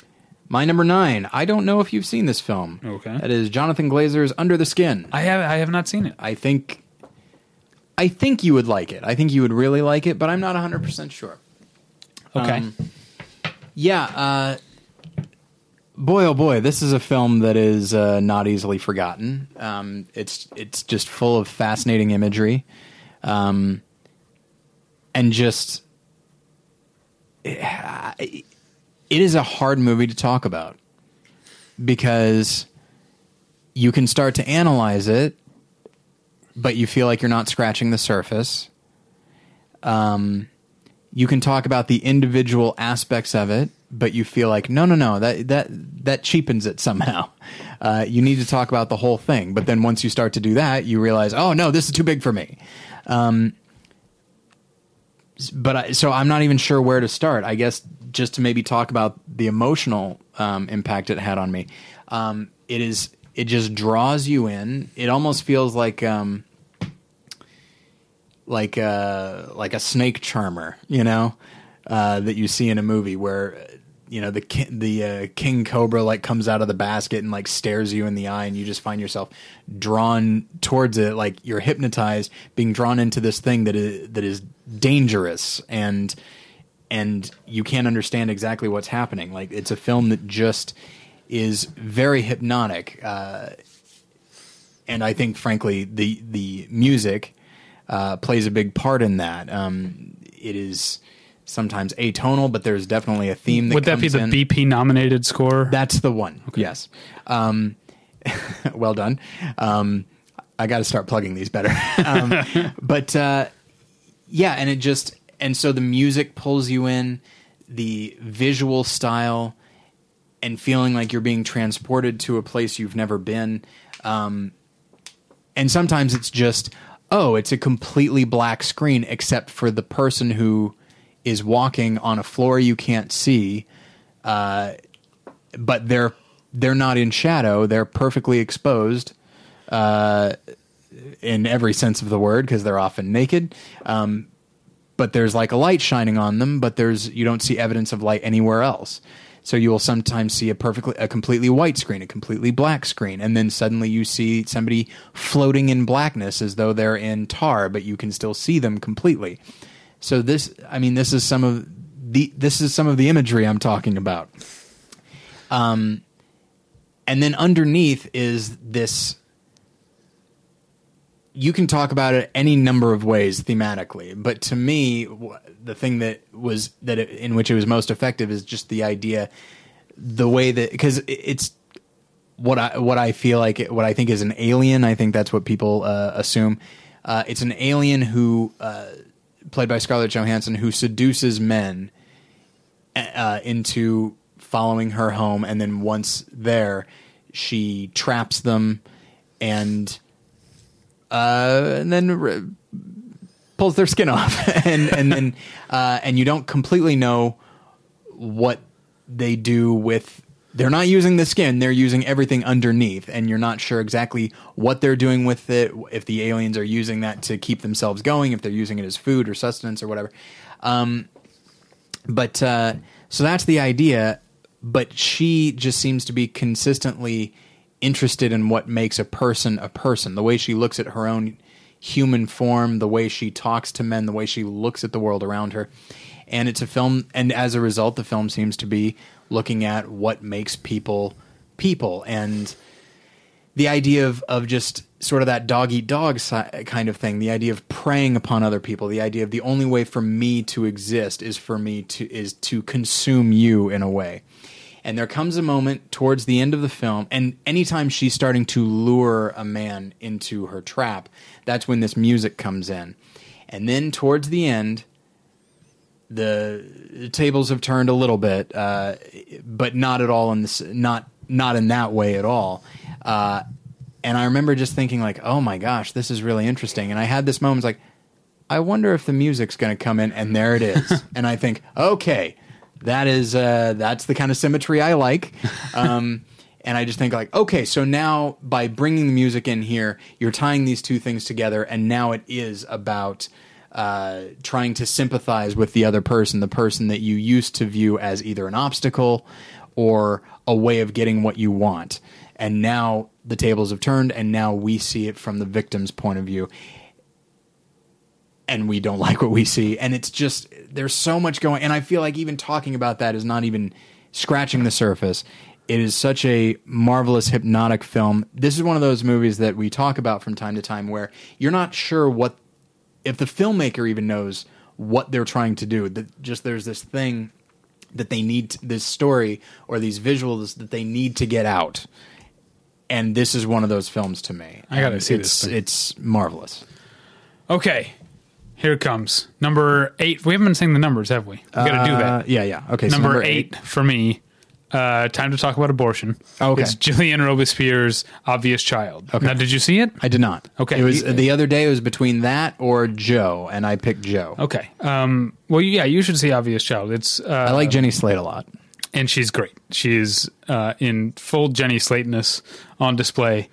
Um, Well, my association with her is from Parks and Recreation. Oh, okay. In which case, I hope it's not that because I feel like the film would have a very specific tone that it sounds like it does not have. yeah, I just mean she's very funny. Um, but it's. I mean, I said we were going to talk about abortion, and it's hard not to talk about this film from a social or political or socio-political. If I Oh. want to get pretentious about it, um, and I do. That's the name of the show. Um, point of view. Uh, but uh, first and foremost, I just want to talk about that. It it's a great, it, it's a great human comedy, the kind that we don't see enough anymore. Right. You know, and, and this is the second one on my list after Life Partners that's just a really funny movie about people actually behaving the way that people behave. I feel like now just like with a lot of other mainstream movies, they're they commit to one genre and go all in on that. You know, and there's so little room for just human stories um in in our in our big budget major studio releases. This is the kind of thing we should be seeing more of. And that it's very very funny, but it's not like you know, an Adam McKay film. And not that there's not room for those. I like Right. those, but people aren't acting like crazy versions of themselves. Not 21 or, or 22 Jump Street. It's neither one of those Yeah. Um, it exists in a believable New York City, and um, I think that's one of the reasons that I liked Enough Said so much last year. Yeah. It's just it's a mo- it's a genuinely funny comedy for grown-ups yeah, and that takes place completely in our reality, Yeah. but it is unabashedly a comedy. yeah, and that's what this is. I don't know if it's as much for grown-ups because I guess grown-ups, a lot of them went through a period of being, you know, broke urbanites. Probably. you and I did, Yeah, yeah. certainly. Um, so One, that one could make the argument we still are. That's not true. That's not true. so that that part of it definitely uh, uh, was was familiar to me, but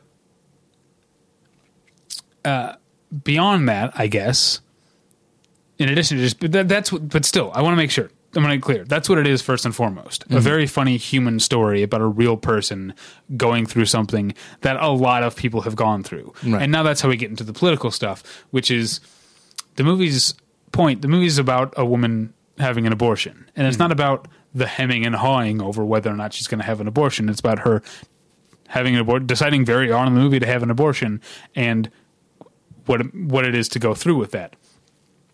And the point the movie makes, um, in in one of the rare instances where it does get overtly, you know, overtly, uh, um, what's what I'm looking for?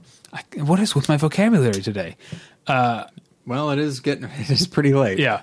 Um, yeah, once it does get above the surface with its points, it does it does uh, point out that um, statistically, a lot more women have had abortions than you probably realize. We probably all know people who have had abortions, and we don't know it. Um, and it's um, a secret because it's such a politicized issue in many ways. Um, and so I think the the the purpose of this movie um, is to sort of normalize that to say i mean it doesn't ask you to because it's not constantly going around shouting about the pro-choice movement or anything like that uh, it's asking you to engage with jenny slate's character as a as a human being um, and i think that's that's very important um, and it's not just about the fact that it's about abortion it's also uh, a complicated female lead you know that we, we don't see enough you know there's Did she? Did Jenny Slate write it? Uh, no i think gillian robespierre Oh, okay. uh, All right. wrote and directed it For some reason, it, in any review that I've read, um, people play up Jenny Slate so much that for some reason I thought she was a creative force behind it. yeah But of course, I mean, uh, you can perform in something and be the a creative force behind yeah it. yeah uh, I'm sorry, I interrupted. no I'm, I'm i'm i'm done but i will also point out real quickly that um gabe liedman is hilarious Okay.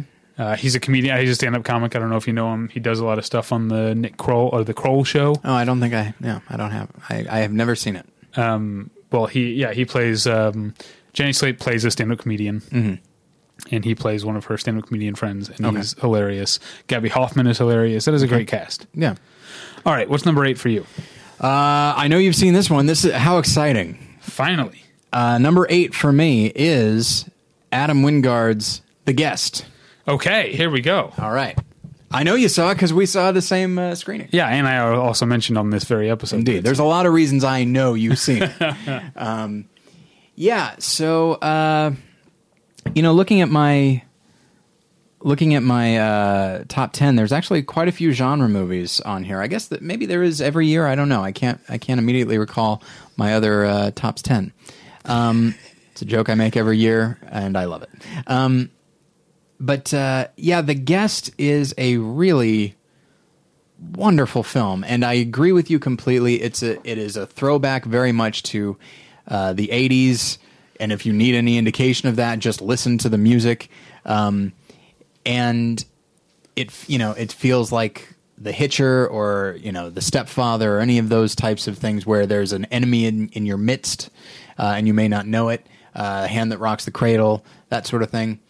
Um, and it has a lot of fun with that. It has a lot of fun with the idea that uh, Dan Stevens, who does a really wonderful job, uh, is so perfect. Is the an angel come to earth? You know that is who this man is, and just and after a while, it beca- he is so great at everything, it becomes absurd, and you laugh, but then you realize, oh, he is great at everything, especially killing.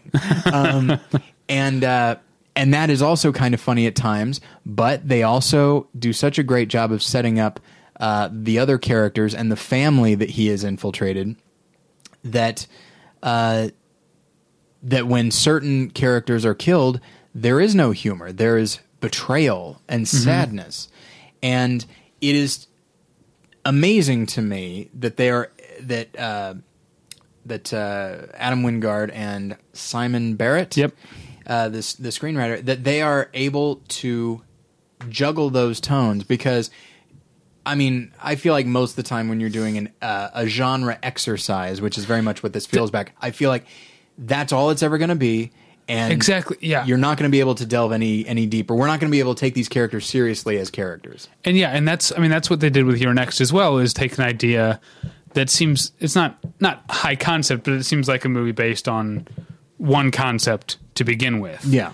And they fully commit to that. Yeah. But they also make sure, okay, now that we have that in place, who are these people? Yeah, And um yeah, and that's what brings their movies from just being good entertainment to being great movies. This is two great movies in a row for them. Yeah, and and I really don't know. I mean, there's, you know, as much as we, I mean, I I realize I just spoke in very vague, strange terms about Under the Skin, but as much as as I feel like you and I, between the two of us, can probably get to the heart of certain films and how and the the choices that a filmmaker uh, makes in order to achieve a certain effect.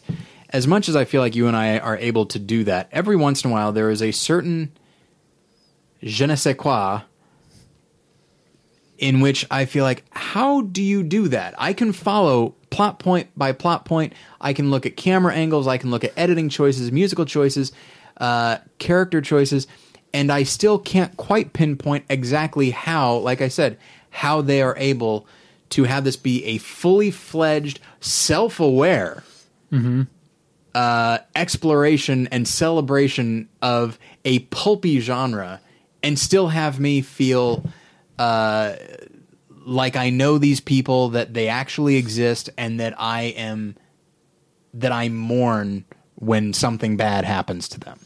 Um, I don't know how they do it. but do also you have even any theories? I don't, but also even juggling like transitioning from different types of homages. You know, Yeah. like so much of it, so much of this movie is John Carpenter. It feels like John Carpenter. It looks like John Carpenter. That sort of synthy score is Mm. Yes. John Carpenter, but eventually it becomes like militaristic in a James Cameron way. Yeah. and it gets there completely honestly. yeah, there's a lot of Um, Terminator in there as well. Yeah, uh, and um, uh, I find that really fascinating that they that they can do that in a way that isn't just like like they had a checklist of references and they're hitting them from one scene to another. They're actually they're earning everything they do. Yeah, it's it's very organic. At no point do you feel like, okay, now we're referencing a different film. It Right. just happens, and Right. you're there. And I think a lot of that actually is due to um, a very good, consistent performance by Dan Stevens. He can be sort of the anchor, and as Yeah. long as we believe what he's doing, then suddenly we find, oh, he's transitioned from this type of character Right. to this one, and we didn't even notice. But the rest of the cast is great too. Maika Yeah. Monroe is the I don't know if I'm saying her first name right. Yeah, I don't, I don't know. um, and then the the parents are Leland Orser and Sheila Kelley. Is that her name? I, I don't know. You've seen her a million times before, and I always like her. Um, Yeah, but I- I she's in never- Singles. She was on Lost for a bit. Yeah. Um, she was on Gossip Girl for a bit. Um, and then Joel David Moore, Ethan Embry. Uh, yeah, really good cast. Everyone's good. Yeah, Lance Reddick. Lance Reddick, uh, our friend AJ Bowen. Oh wait, you weren't on that episode. No, he's, My- he's no friend of mine. friend of the show. There you and go. And my dear friend Indeed. AJ Bowen. Um, all right, should we move on? Sure. My number seven, All right. David Wain's They Came Together. All right. Did you see this one? I did. Um, what I love about it Okay. is that it sort of rescues the genre of the spoof. Okay. Um, we talked on the movie journal this week about uh, the Seltzer and Friedberg uh, atrocities. Um, did we? maybe No, that was I- off mic. Uh, No, I think that was this episode. Oh, was it? Yeah, because I think I talked about saving Christmas. Oh, okay. And we talked earlier today. Earlier, well, whatever. Um, this is not just a collection of the type of scenes you see in romantic comedy. It's a spoof of romantic comedy that has a great um, affection for the genre, and it it's full of jokes that are both about romantic comedies and they're just absurdist, crazy, hilarious jokes Yeah. on their own. But also, it mimics the style and the structure. Um, I mean, the form of romantic comedies. It it it not only I mean it tells jokes with the camera and with the editing, um, including what I think is the greatest joke uh, of any movie this year Oh my. um, which is um, it's a play on the the lazy filmmaking technique of um, ADR exposition, where you see like a car driving down the road and you hear people talking oh yes. as yes. if like they're supposed to be in the car talking. And Yes. It's like, oh, I'm really glad you came, decided to spend Thanksgiving with my family or whatever it is. Yeah, yeah. And there's, I won't spoil it, but there's a twist on that that is like, it both made me laugh out loud and just like have my jaw open. Like, I can't believe how brilliant and spot on that joke is. And it might be a little esoteric for people who just watch a lot of movies um, to to understand why that's so funny. But the movie is full of that that sort of thing. It's it's so thoroughly conceived. It's it's as ambitious and meticulous a work of art as anything else we're going to talk about in this top ten. Uh, and it doesn't, you know, th- this sort of thing doesn't get the respect that it deserves. Um, but this kind of just ferociously committed comedy deserves recognition.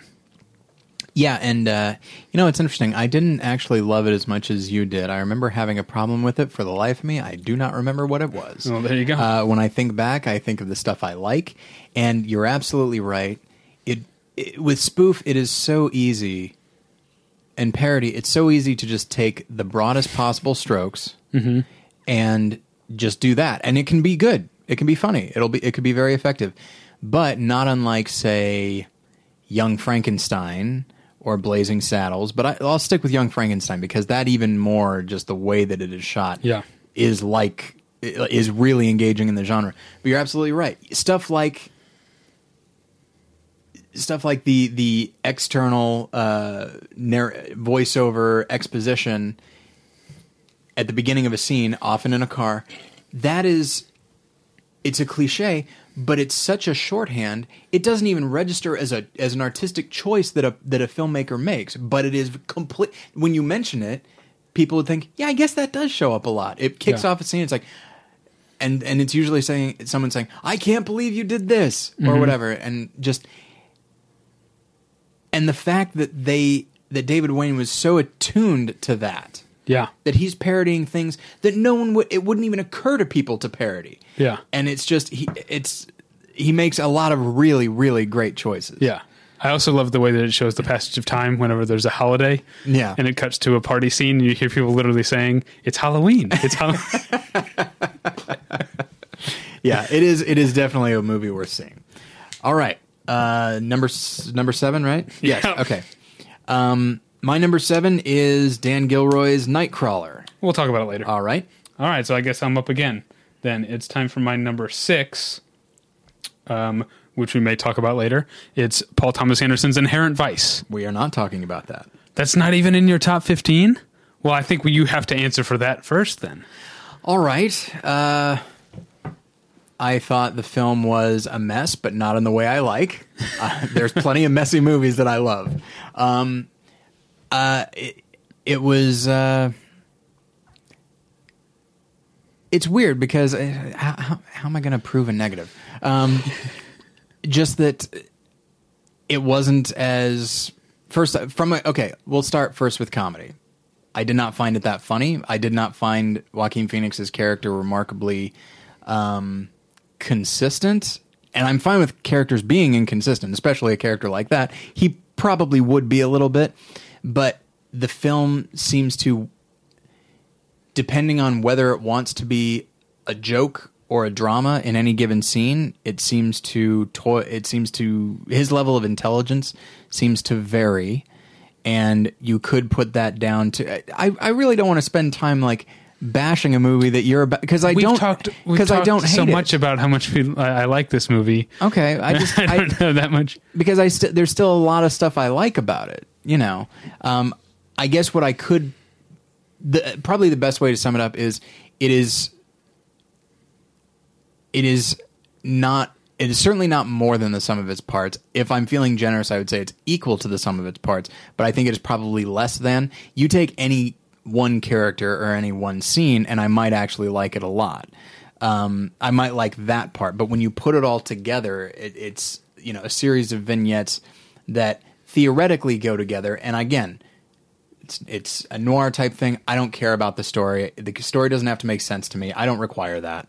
Um, but I do require um, characters that I maybe not even care about. That doesn't even that's not even that important to me. But characters that I that I get and that I'm at least invested in. And I'm invested Katherine Waterston, absolutely. Uh, Josh Brolin, absolutely. Um, Joaquin Phoenix, not so much. He seems to be more of an observer than anything else, which is fine. Um, I got no sense of anybody else, even though I think Benicio del Toro is doing good work, and I love Martin uh, Martin Short, BP nominated. But yeah, I, I definitely take issue with the idea that he's just an observer because he's.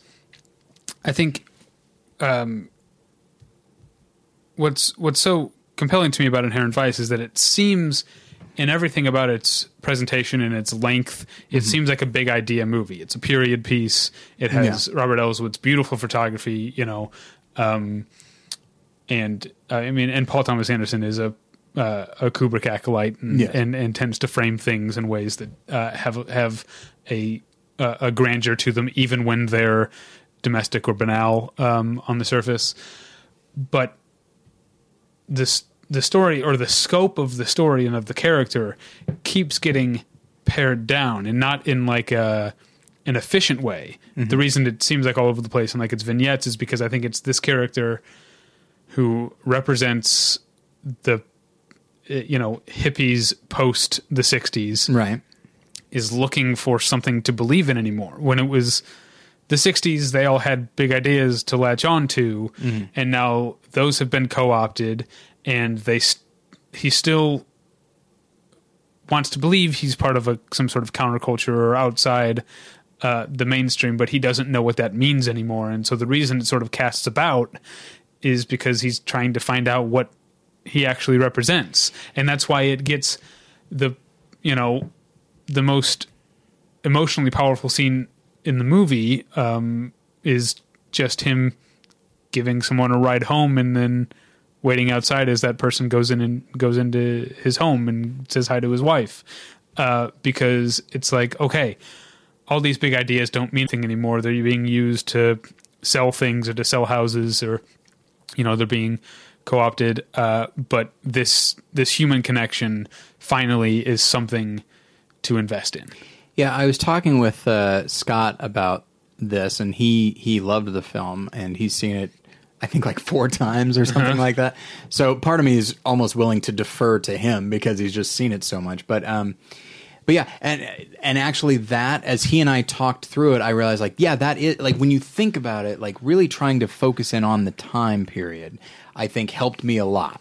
Um, the idea of you know, when it does take place. So we've got, you know, Vietnam, numerous assassinations, idealism just being basically destroyed. Um, and yet he continues. And it reminds Right. me a lot of one of my favorite little bits of uh, writing from Fear and Loathing in Las Vegas, where he's talking about the, the crest of the wave and stuff Yeah. like that, which I love. it's uh, yeah it's the highlight of that book and Yeah. the, and the movie Yeah, and it's beautifully written. I, what I've read of Hunter S. Thompson, like he he has such an interesting style, but very seldom does he achieve, I think, beauty in how he writes, but that is beautiful. And this this film, and especially the character of Doc, does feel like that. A guy who is But- just like, okay, what do I do now? Right. That, And I that's the like difference that. between him and Raoul Duke or, or Hunter S. Thompson is that um, Doc is not resigned. He's not wistful. He's not looking back in the pack- he, past. He's still trying to find something that makes him kind of a scrappy underdog type, type of character and it makes him kind of pitiable in ways. Yeah. Um, because you talked about these ideals, these ideals being uh, destroyed, but it's not be- because they were defeated in combat Right. the ideals dissipated because I'll use the word for the third time they were co-opted and Yeah. that's uh, that's what happens it, you know it turns from a movement into a commercial Yeah. and then what do you believe in anymore And I think um, I think it kind of you know as we talk about this and, and this idea that I'm the thing I'm about to say and that which you've already said but I, the way the terms in which I'm going to put it um, is helpful for me as I talk about the film thematically which is I think when you're young um, which seems to be a thing that we are returning to in this episode or at least I am in recent Um, episodes yeah, like when you're younger, you have a very specific idea of something needs to be done. And I will I will put forth a lot of effort so that something is done on a large scale. And then you come to realize that yes, certainly as we talk about movies as we move on in the episode, w- one person can make a difference, but uh Prob- but I'd say not always, and that's probably pretty rare. And also, and as we talk about with, as I talked about with night moves, it's someone might make a difference, but they don't exactly know how, and maybe the difference they made is not always great. Um, and so, you know, you what you're talking about the idea of of him having these big ideas, or he used to have these big ideas, and then realizing, okay, there's not much I can do in these large. What can one person do against these large issues? But you know what? I can do something for this one guy and his family. And the idea of sort of taking sort of personal responsibility and feeling like, okay, I might not be able to change every. It's this starfish thing. I'm sure you've heard it before. The idea that uh, it was it's after a storm and there's a bunch of starfish washed up on a beach, and uh, a guy's walking along and just and sees a little boy throwing starfish back into the water, and it's there's hundreds of these things, and the guy walks up and kind of scoffs at the kid and says, "Look at all these starfish, and you're just one kid. Do you really think you're going to make a difference?"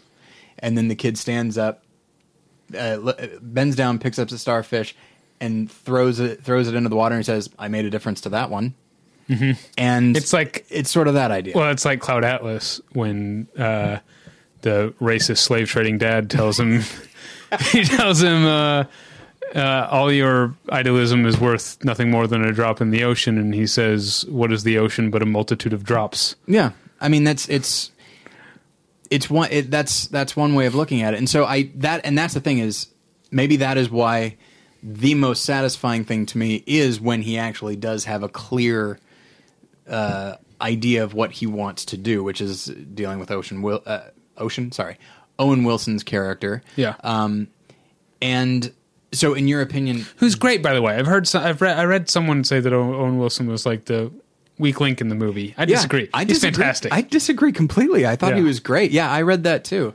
I think it was, I think it might have been the AV Club that said that. okay Um, and yeah, so in your opinion, does that story take on more weight precisely because we're veering from one thing to another?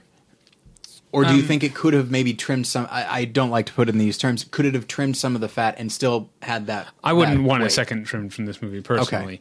Um, but I don't think your the starfish thing or the cloud atlas thing. I think is uh, you know it's worth seeing the movie in that light, but I don't think it actually applies. I don't think um, I don't think Doc ends up settling on focusing on Owen Wilson's character as a way of like um, this is a piece in the puzzle. I'm helping this person as a way of you know a stepping stone toward helping all of humanity. I think he does it for himself, Yeah, um, and I think that's kind of where he where he comes to by the end. I think the movie as as big and and um, ideological as it can be, it ultimately ultimately ends up at a place of psychology. Um, that um, Doc is like working through some stuff and realizing things about himself. Um, I'm glad I saw it more than once because the um, the Katherine Waterston's monologue and the subsequent sexual encounter. Yeah. I really the first time I saw it, I was like, I don't get that. I don't get Yeah. what it is.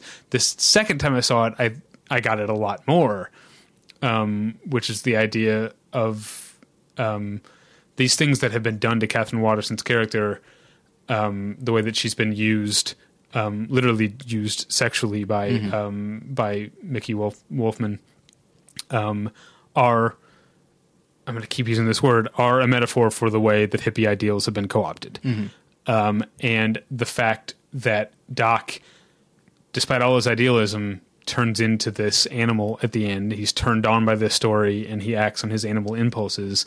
He has to come to terms with the fact that, like, yeah, I'm susceptible to all this shit too. I'm not above. I'm not above what's happening to the world. I'm a part of it. Maybe I should just do something that helps me feel like a better person. Whereas um, Bigfoot Bjornsen is that his name? Yeah, yeah. Um, can't eh, like he clearly has psychological issues. At one point, like Yeah. it's even like he's in therapy. His his wife um, talks about uh, after a deductible that would choke a horse or something like that. Um, he's based on his action at the end where he returns to just the uh, you know human rights violation you know kicking in the front door Yeah. ways he's not dealing with his shit yeah. um, and so uh, again this is all to say that i i don't think of this movie is coming to some grand statement like cloud atlas does about every little thing you do matters to everyone it's about what you do for yourself Yeah. Uh, For the record, by the way, I, I'm not. I, I wasn't trying to say like with the starfish thing, or whatever. That Doc does that because it's like, well, this is one little thing that is part of a bigger thing. I don't think he's thinking in those terms. I think he's just saying. I don't think the this movie's is- even thi- thinking that- Yeah, yeah. like what I'm saying. this is what I'm being presented with, right and this is an actual Right. thing I can do. Right. I don't think he's trying to like. I don't think it's any universal thing. It's just the only one he can actually do. Um, and then the comedy I, i'm surprised you didn't find it because i found it hilarious in some ways that are just like crazy and absurd Yeah. and a lot of ways that have to do with what we're talking about one of the biggest laughs of the movie comes in me it comes late in the movie when he's meeting a i don't know how much we can talk about spoilers he's I, I, I this is not a plot driven film by any stretch of the yeah, so imagination. he's me- so- he's meeting a rich lawyer type character at a hmm. club. It's ve- near the very end of the movie, Yeah. and he's told there's a dress clo- dress code, wear a jacket and tie.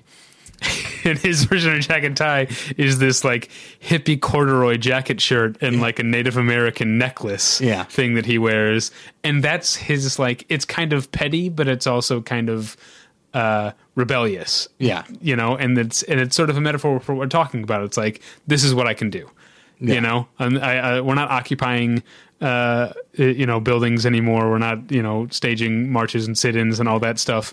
Uh, I'm just going to wear this dumb outfit to this rich guy's club, and that's my way of. That's how I can rebel today. And that scene's great, by the way. Well, yeah, because you got Martin Donovan, one of the one of the go wrong. Yeah. Uh, all right. Well, I thought it was fantastic. And you know what? I'll you say this. hated it. I hated it more than you know. That's it goes Saving Christmas, Magician, God's Not Dead, and Inherent Fucking Vice. Yeah. No, it's uh, and you know what? I'll say this: everybody like it or dislike it. Everybody I know, including me, the minute they saw it, said, "I guess I got to see it again." Yeah, Uh. And the fact that you saw it twice and I only saw it once might actually explain some things. Um, as far as uh, our dis- difference of opinion. Uh, but now we'll get to a film that I like and you do not. Oh. Um, which is so we're at number six, right? Yep. Okay, number six, uh, Alejandro Inarritu's Birdman. Now, see, I didn't. This is one of those things You hate where I, hate this movie more than Yeah. anything else. No, I. I mean, I have uh, a lot of respect for the movie, Mm-hmm. but um, yeah, I was ultimately turned off by how exhausting it was in a way that felt needless and uh, attention grabby. And I definitely see what you mean, and I'm not sure if I disagree because there is no reason for it to be made the way that it is. So then my question is like there's no obvious reason. So then the question is why? If if he felt that this was if he felt this was necessary, then the question is why. And for me, uh, first off, I'll say the film resonated with me very, very much from a personal level because uh, I'll go back to a story that I actually told on more than one lesson, and I will do the very abridged version of it here. Um, when Holy Motors came out a couple years ago, um, by the time I I was going to see an early screening of it, but I wound up turning left instead of right, and I was late. And Classic so Tyler. That's me, all right. um, and so, uh, and yeah, it literally came down to that. At, during at, a time when there was a lot of traffic, I turned left instead of right, and added twenty minutes to my uh, to my drive time, so I didn't go see it. So Classic Los Angeles. that, that is true. Um, but uh, but by the time I saw it, it was a film that was loved by critics. They absolutely loved it. And so by the time I finally got to see it, Holy I, Motors. Holy Motors, thank you. Sorry. Uh, we'll get to the movie we're talking about in a moment. um, by the time I finally saw it, I had twisted myself up in knots because I knew that it had been that it's, it was kind of an experimental film, and I was I literally had convinced myself that I could not have the right opinion because I had convinced myself that if I didn't like it, then it's because uh, I just love mainstream film and I can't think uh, abstractly and I'm a fucking moron. that was one side of it. If I did like it, then everyone would know that I like it just because everybody else does and I'm a fraud. uh, those were my options. Um, and then when I saw the film and uh, really responded to it and of course in that the nature of that film is you will respond more to certain parts and and less to others but what what they all add up to is something really amazing and I actually like it a lot more in retrospect than I did at the time but so I saw the film and I didn't flip over it. And so I'm like, okay, so we're landing on moron. Got it.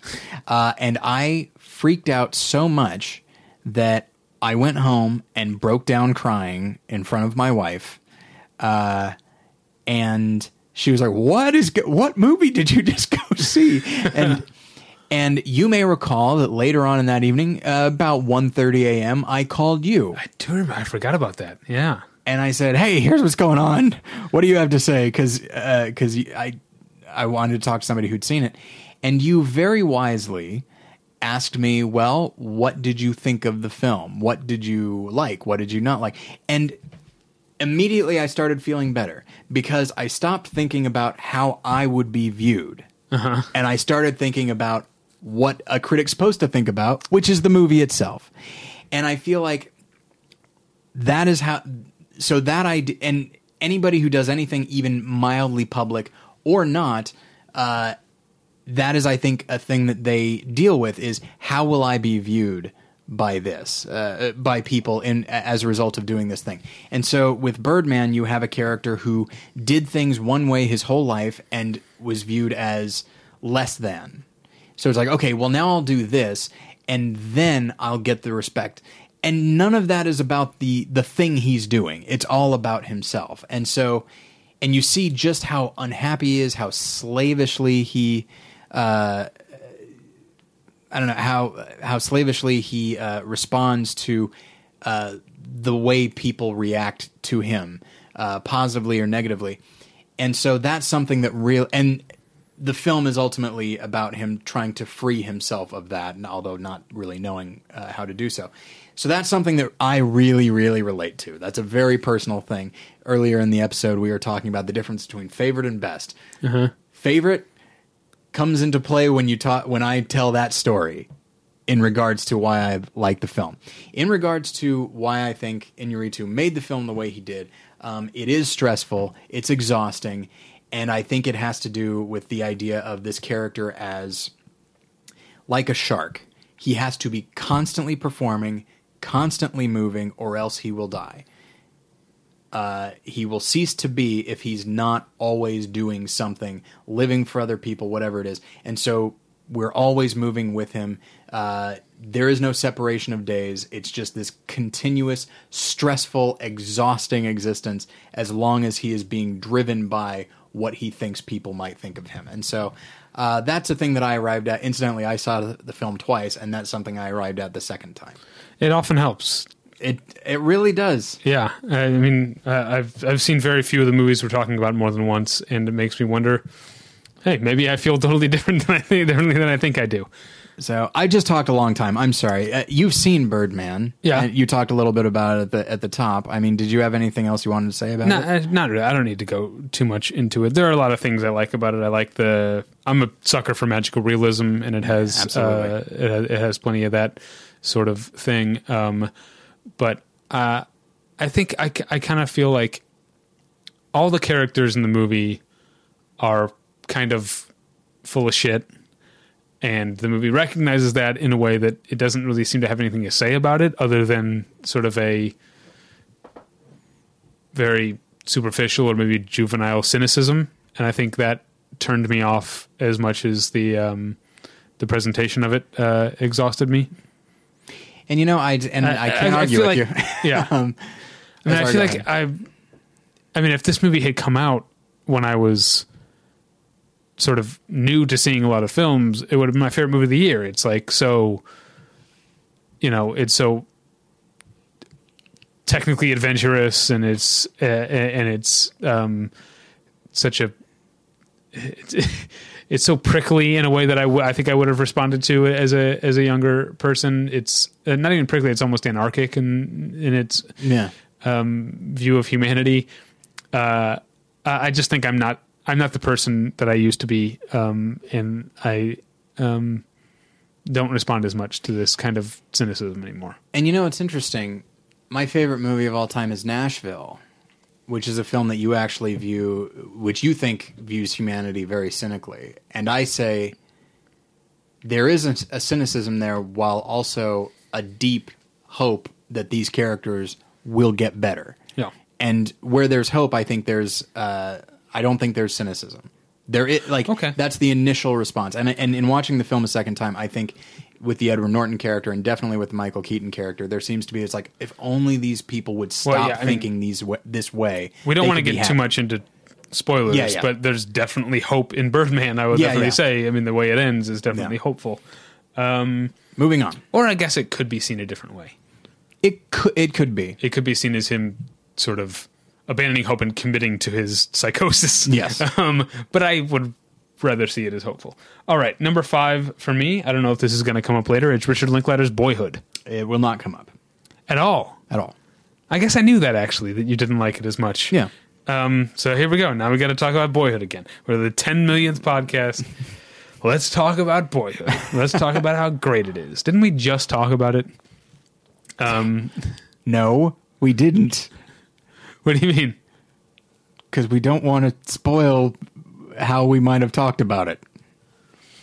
Oh, um, yeah, I don't know. Yeah, I guess I don't know what I was thinking about. Uh, we obviously didn't talk about Boyhood at all.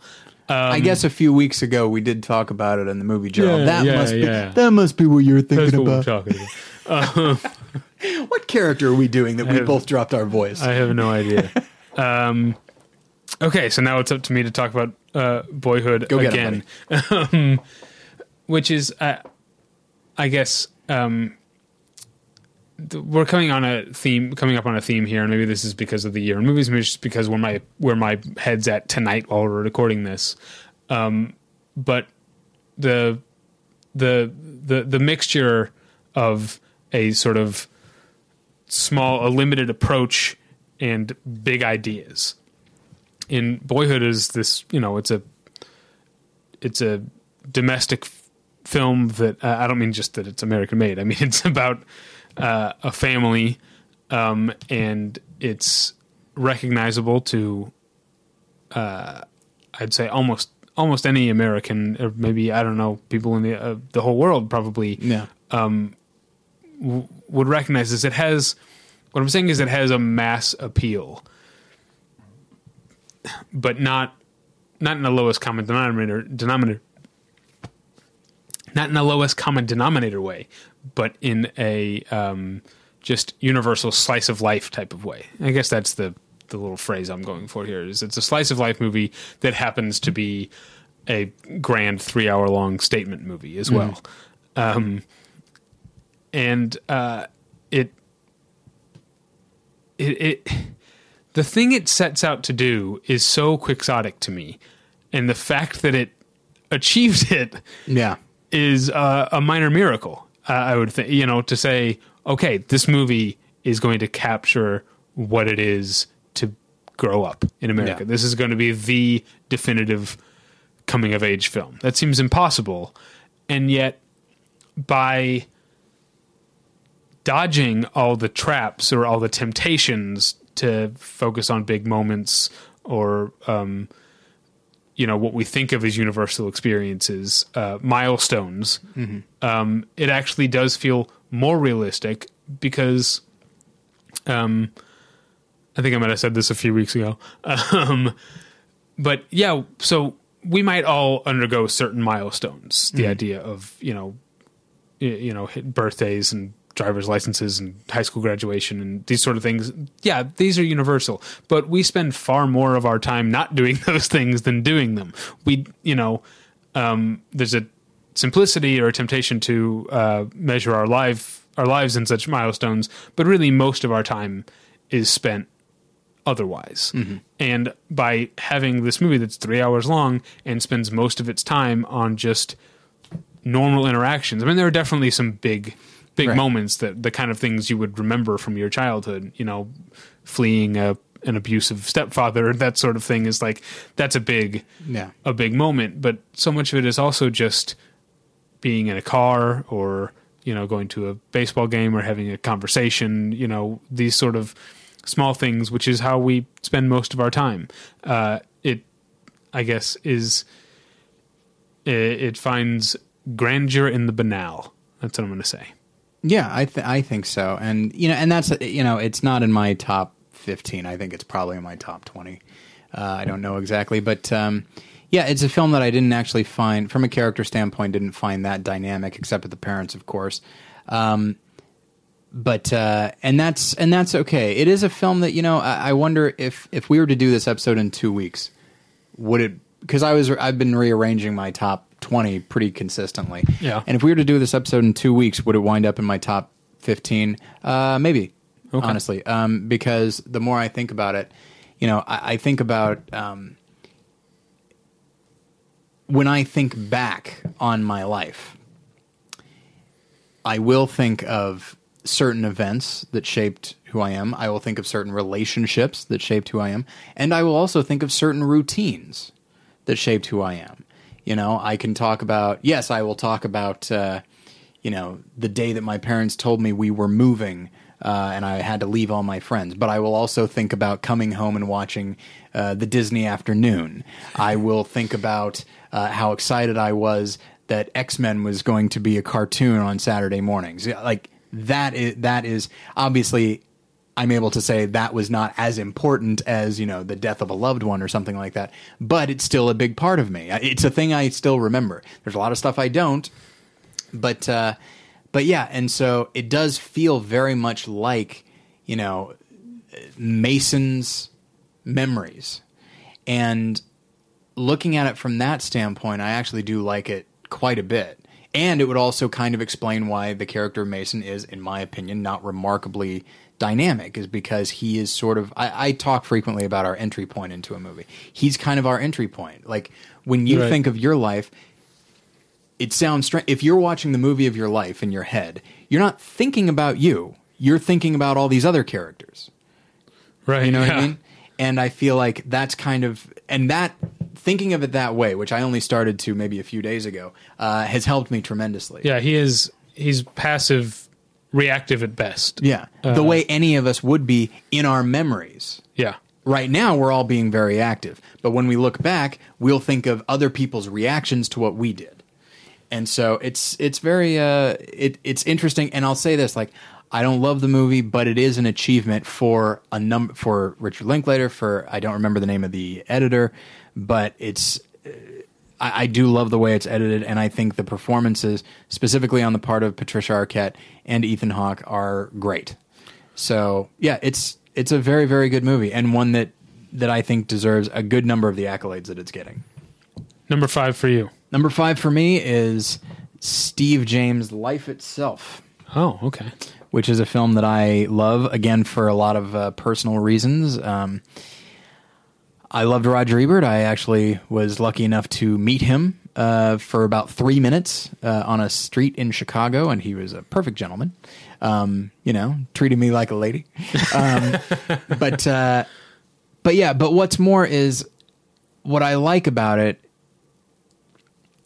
is that it doesn't reduce him to well he was a film critic for a while it it really does look at his whole life uh, and it underst- but it also understandably gives weight to the parts that shaped him you know one of the things that i love about the film is that there's a little mini biography of gene siskel in there Yeah. as there should be there would be no i mean there would not be roger ebert the way we know him if it weren't for gene siskel Right.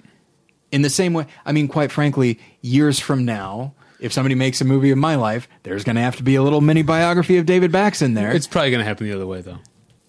It's probably the other way around. because i'll probably die too early um, but yeah and so uh, so it's and that's the thing. I feel like uh, Steve James is such an intuitively good filmmaker that I think he knows how best to express somebody's life, and I do like the amount of access the, that he had, and how how how I don't know, just how sparingly he uses kind of the, for lack of a better term, shock footage of Ebert not being able to talk, getting like mucus suctioned out of his neck, and just and just like the the obvious pain that he's in Yeah. and discomfort. I mean, that's tough. That is tough to see. But it doesn't revel in that and say, "Oh, this poor man." It is Yeah. at least any no more than than it should because it is an unfortunate thing. And you see a uh, you see in roger ebert a man who's just constantly thinking about communication and expression. And can you think of anything worse than not being able to express yourself the way you always have? You know he could still write and that's wonderful and he developed a blog and he put a lot of his personal thoughts out there. Um, and thankfully he didn't lose his ability to see or hear so that he could still engage in film but he wasn't able to he wasn't able to speak and you come to realize that he's more than just that thing. He's more than just the ability to talk. He can communicate in other ways and i don't know it just there's a lot going on in in that film and you know it it affects me it affected me personally for a number of reasons i as i said in the movie journal a while ago. Again yes it does those Repeating things do kind of rob us the uh, of the impact uh, but after I saw the film, I wept for like five minutes because I was thinking of a lot of things. I was thinking of, you know, uh, the relationship I had with Roger Ebert, which was he was a mentor to me. I didn't know him. I mean, we came, we became kind of best friends during those three minutes, um, but I didn't know him. But he was still a mentor to me, uh, and it's the sadness of as I get older, feeling like I'm kind of on my own, and that's and that's a sad thing, but it's also a necessary thing. And honestly, the film is called Life Itself, named after his autobiography, of course, but it's called Life Itself, and part of what life is because it gets you thinking about all kinds of things, and part of what life is is passage of time, and I'm a grown up now. I'm not reliant on my parents or even authority figures anymore. You know, I'm You're above the law. Yeah, exactly. you saw the Rover. Exactly. I'm like Guy Pearce. Yeah, I, it didn't make my list, but I, I thought it was very good. I liked how much it's uh, um, it's I mean, obviously about Roger Ebert, but it's also about movies in a lot of ways. Yeah, um, I think you know life and movies were inextricable for for Ebert, uh, and they are for people like us. And I wonder. I mean, I know my my uh, my mom and sister went and saw it on my recommendation. They liked it. They didn't love it, and I wonder if someone who doesn't love movies the way we do, if it's a, a different experience. yeah. I'm sure if there was a movie made about you know uh, a notable football coach or something, it could be a great movie. And I, but I feel like, and I might, and a great movie I think will probably be personally relatable to people. But there's a big difference between, oh, this figure shaped my life and philosophy, and oh, I can understand why Right. that person's important. Like Right. it's a big difference. Okay, um, number four for me, nearing the home stretch. All right. uh, and you haven't seen it. Um, you it. just told me beforehand. Uh, it's Ruben Ostlund's Force Majeure Indeed. um, which is uh, a. I feel like I'm using the same words over and over again, but it's a domestic drama. It's about a couple questioning their a married couple questioning their relationship, um, and that seems very simple in description. But if you're in the middle of that, it doesn't seem simple at all. That's uh, potentially like a life defining thing, and the movie treats it as such um, with um, you know big emotional scenes with musical cues and monologues and those sort of things, but also tiny moments that are so specific that you have to. I just have to be in awe of how Ruben Ostlund got translated that sort of thing to film. Like the way you feel when you and your wife are not agreeing on something and Yeah. you're just sort of you're not actively in the fight at the moment Yeah. but it's informing just the way that you even not down to body language you know and this because Yeah. this goes to the actor's performance too just the way that it hangs over everything um he Ruben Ostlund gets gets that so specifically that it was uh it's i i in ways difficult to watch like I, I I thought this movie was fantastic I won't revisit it easily it'll be a while because Yeah. it's uh it's so specific but it's also very funny um in many ways uh I compare it to a movie from last year that got uh, I can't remember I think it was on my top 10 last year Joe Swanberg's Drinking Buddies oh, okay. Yeah. also a very funny, very human, very relatable film about emotional turmoils that are really specific and really hard to to to grapple with, but are you know um, uh, relatable to us in a sort of um, ambiguous uh, or nebulous way that we can't put our finger on. That's why that's why we have art to sort of um, uh, to translate these things that we don't necessarily have words for. Um, so yeah, force majeure is uh, beautiful and funny and um, just uh, incredibly insightful.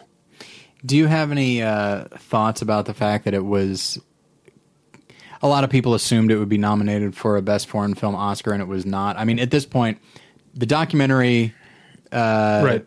wing or whatever, and the and the foreign film voting body, like they so seldom like uh, just subvert expectations and stuff that I think people have stopped trying to figure out how it works. But force majeure was something of a given. Uh, Right. Do you think it has anything to do with the film itself that people were turned off by, or I think. Um, I I mean, I hadn't thought that much about it, but um, I mean, I think we talk about the Academy in general likes movies to fit certain conventions, and Force Majeure might have been just a little too um, off off kilter or a little too offbeat, off tempo. Um, for what? Whereas they nominated other stuff um, that is that is beautiful, but I think is a little more um, what they're used to. Which is not Yeah. to, to say that Force Majeure is some like Gonzo movie. It's Right. not, but it um, it just has its little uh, its its quirks, you know. Um, in fact, including like when the, one of the characters truly like breaks down, it's a cathartic moment and it's incredibly powerful. But also the movie steps back far enough to let you uh, recognize just how fucking ridiculous a person looks when they're crying. oh my, sort of like the host when that family's all crying together. Yes, it is actually kind of like that. Um, Okay, what's number four for you? Number four for me is oh I forget Laura Poit- Poitras. Poitras. Uh, Laura Poitras's Citizen Four, which is this is a good year for documentaries, uh, and Citizen Four I think is absolutely amazing for a lot of the reasons uh, for some of the reasons that I liked Life itself, which is uh, access. I'm I'm astounded. I am astounded that we were able to see history as it was being made. And I don't, you know, of course, it's easy to say that because it's only been about a year, but you know, maybe in 10 years people won't remember who Edward Snowden is. They will now because of this movie, but at the same time, but this is a big deal. And certainly, uh, you know, when you have a certain idea about maybe, you know, your government or the or an administration or something like that, you have a certain idea and then stuff comes out and you th- and it changes the way you think about the people in power. And suddenly you think, "Oh my gosh, and this man almost single-handedly did that." And this and this film caught all of it and caught the behind the scenes and you see that it's so easy for us to look at these figures and only see what we are presented with either by themselves or by others. And so it's interesting to see the way he conducts himself. And you realize he's just and I, I know it's easy to say he's just a regular guy but he is just a regular guy you know? He has he makes jokes. He you're seeing him grapple with becoming a footnote in history, uh, probably a pretty significant one as well. Um, and so I like that part of it, but I also like just how much the film does not pull its punches and really commits to just one of the things that I love about Oliver Stone's JFK is just how much shit they throw at you. It's just constant information and still winds up being invigorating. There's so much about from from you know little things about how a eh, which you told me about uh, before I saw the film, um, how a phone can be used to listen in on your Yeah. hotel room or something like that. Something as small that's not needed. They don't need to include that, but it's a little bit it's a little detail that lets you know, yeah, everything. This affects literally everything. And from that to the actual interview he does and the idea of his his home being ransacked and that kind of thing and his his girlfriend being uh, hassled or something like that um it just i don't know it, it's its willingness to just show every part of this no matter who it implicates uh i i respect it and it's just it's it's angering it's scary it's entertaining it's all of these things and i just i loved it so much. And it was it was uh was it in your honorable mentions? Yeah. or- okay. Um, and it, uh, I like that it's because you mentioned all the information in it, which is important, but it's not like an like like Inside Job, which is also a great movie. But that's very journalistic in the way that the information is sort of researched and organized and then presented, almost like a, a paper that's been written. Yeah. This because it takes as its uh, its spine the story of a person um, is more organic, I, I, I think, um, and it has more of a flow to the way that the information is um, is presented. That um, maybe doesn't. Maybe the individual points of information don't stick with you as much as they would in something like Inside Job, but it all the pieces of information come together to to to provoke uh, a, a a a general emotional response um, because it again because it has a, a human heart beating at its center. Yeah, it would be easy for this thing to actually seem pretty cold or only uh, only affect you on an intellectual level, but thankfully it's both. Um, because you need to feel angry and understand what is being said. All right, number three for me, um, and I we're going to talk about it because we didn't talk about it before. It's Dan Gilroy's Nightcrawler. Okay. um, and I I like it. I feel like I'm running out of steam here. We've still got a few more to go, Uh, yeah, I know. We're Like the most important ones at the end, and I'm like, oh, let's can we just like power through these? Um, no, that's not true. Uh, it, um, it's, it's like I guess a, it's like an update, or it's like a modern day take on German expressionism in a way, in that um, we're only really experiencing the world as as it exists for this character. Which is not to say we're on his side, Right. because we also see how crazy he is. Yeah. But we don't get another point of view. yeah. You know, um, we have the empathy to see when Rene Russo acts, reacts to him a certain way to empathize uh, w- with her, but it's it's his world, and um, so much has been made of this movie being like an updated network or you know about uh, sensationalized news and stuff like that. I don't think that's really what it's about.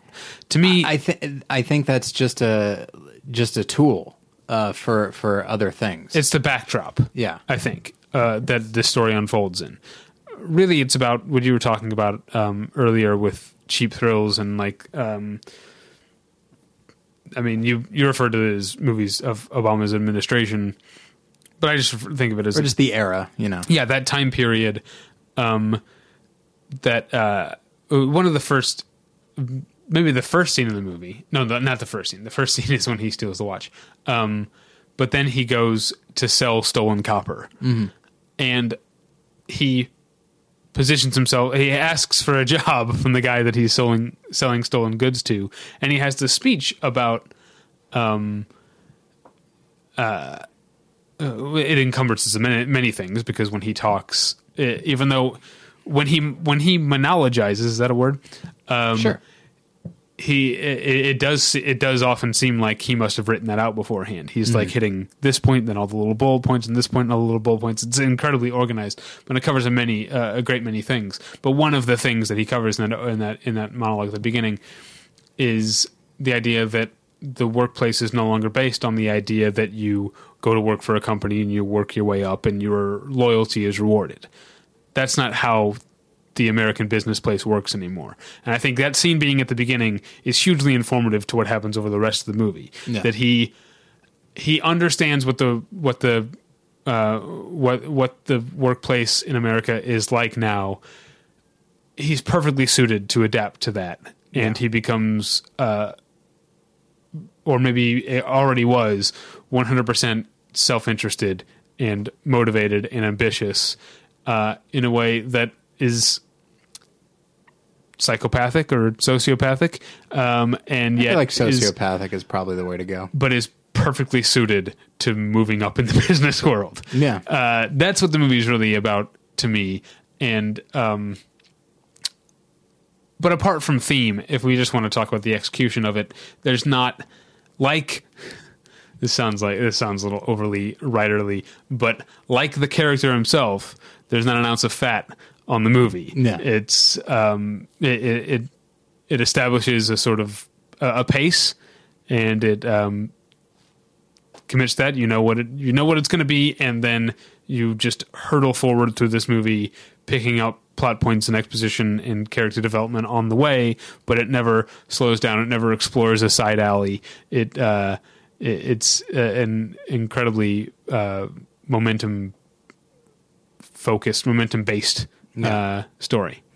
Yeah, it's uh, as far as theme, I agree with you completely, and I do think that his ability to monologize, to use that word that you may or may not have made up, um, his ability to do that, it almost it it almost is what I was saying about JFK or Citizenfour is that it's almost as though he realizes uh, the entire world is a job interview and he always has to put his best foot forward. He always has to say what his, you know, what his best features are. And it's this idea of if I just keep talking with confidence Yeah. and sound like I know what I'm doing, I'll get where I need to go. Yeah. And just so he just spews these monologues, but he spews them with a smile and with a lot of confidence. And he's just he's a he could be viewed as a go getter, you know.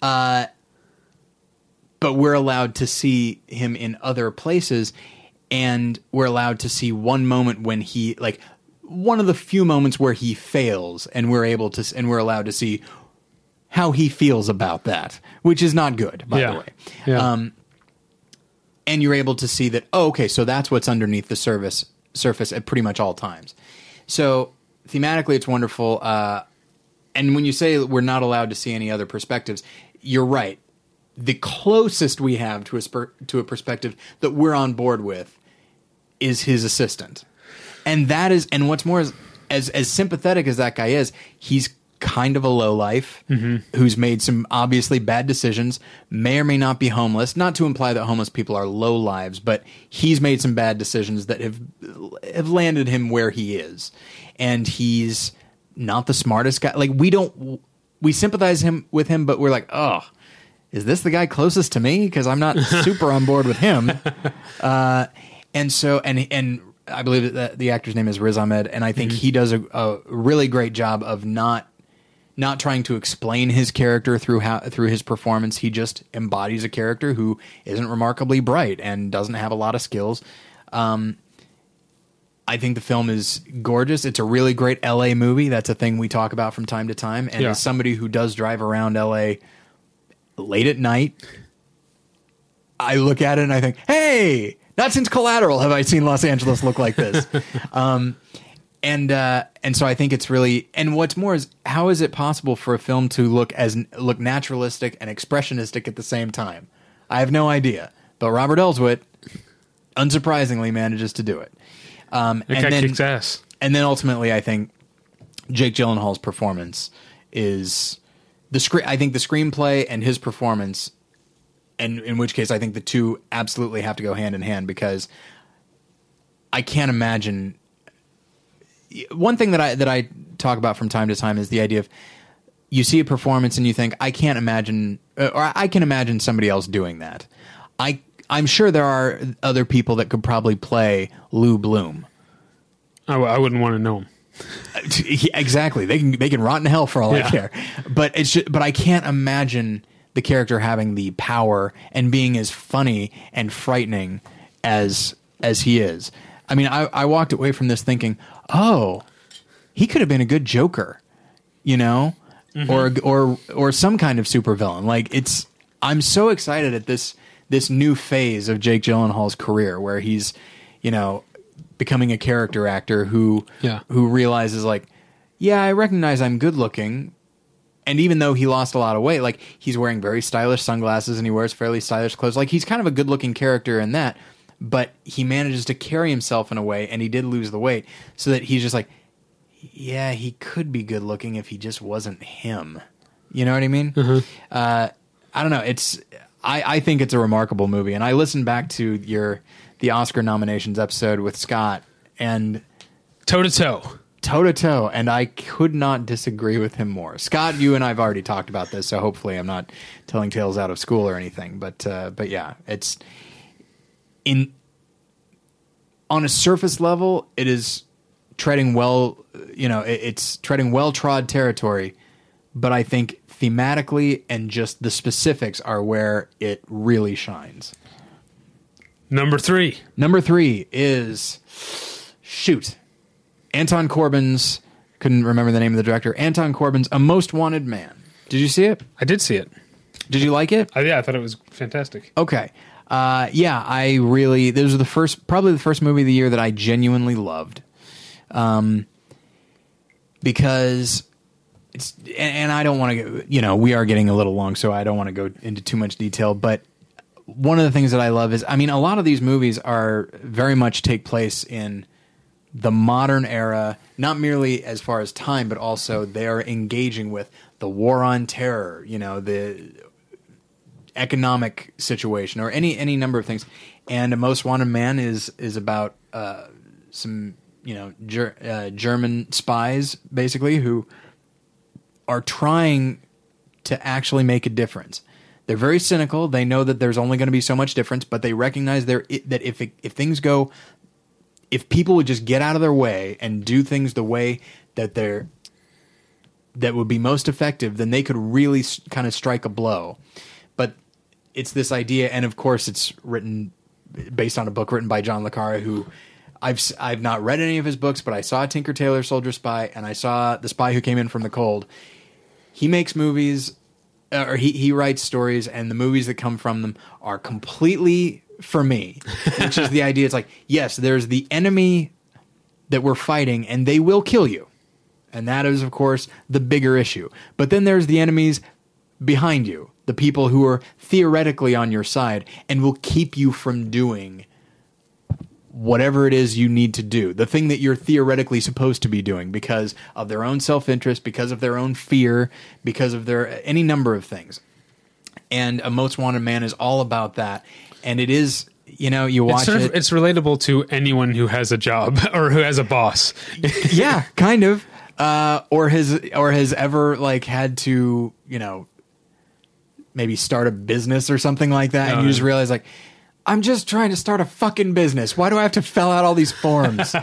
you know, um, like I, I, especially in like the, I'm sorry to be like all anti-government, but as it turns out, I was thinking about this uh, pool hall that I that I used to go to uh, back when I lived at my old place, and uh, I was talking to the owner, and uh, and he's like, he said, "Oh yeah, we've been trying to get this place up and running for uh, for two years," and I said, two years. It's a pool hall that doesn't serve alcohol.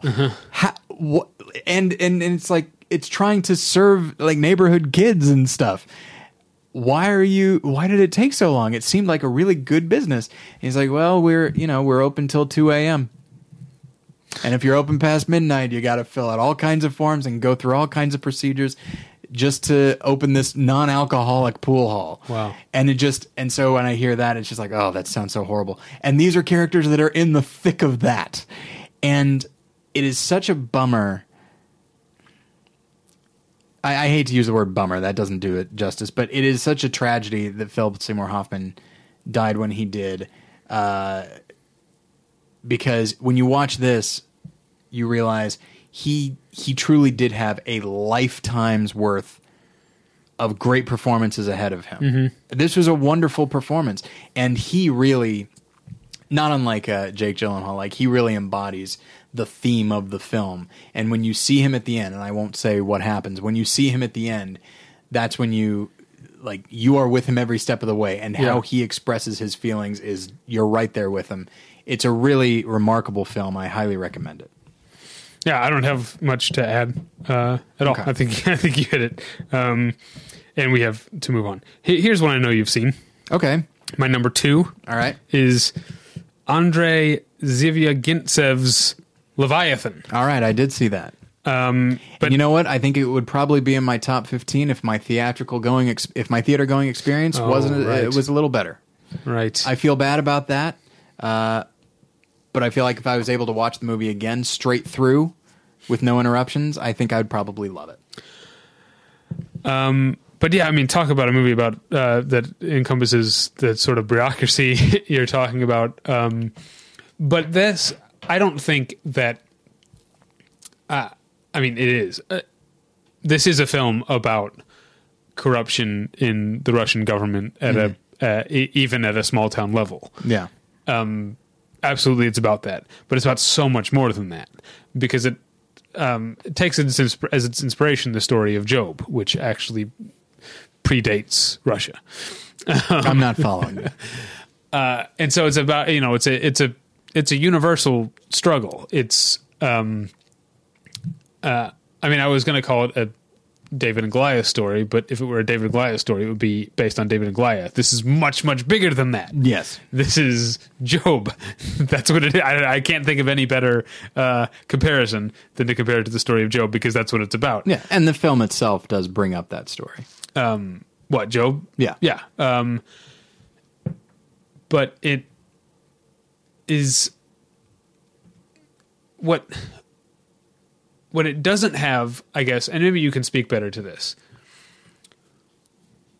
At least my understanding of the story of job is that we certainly as the reader we understand why what's happening to job is happening to him right?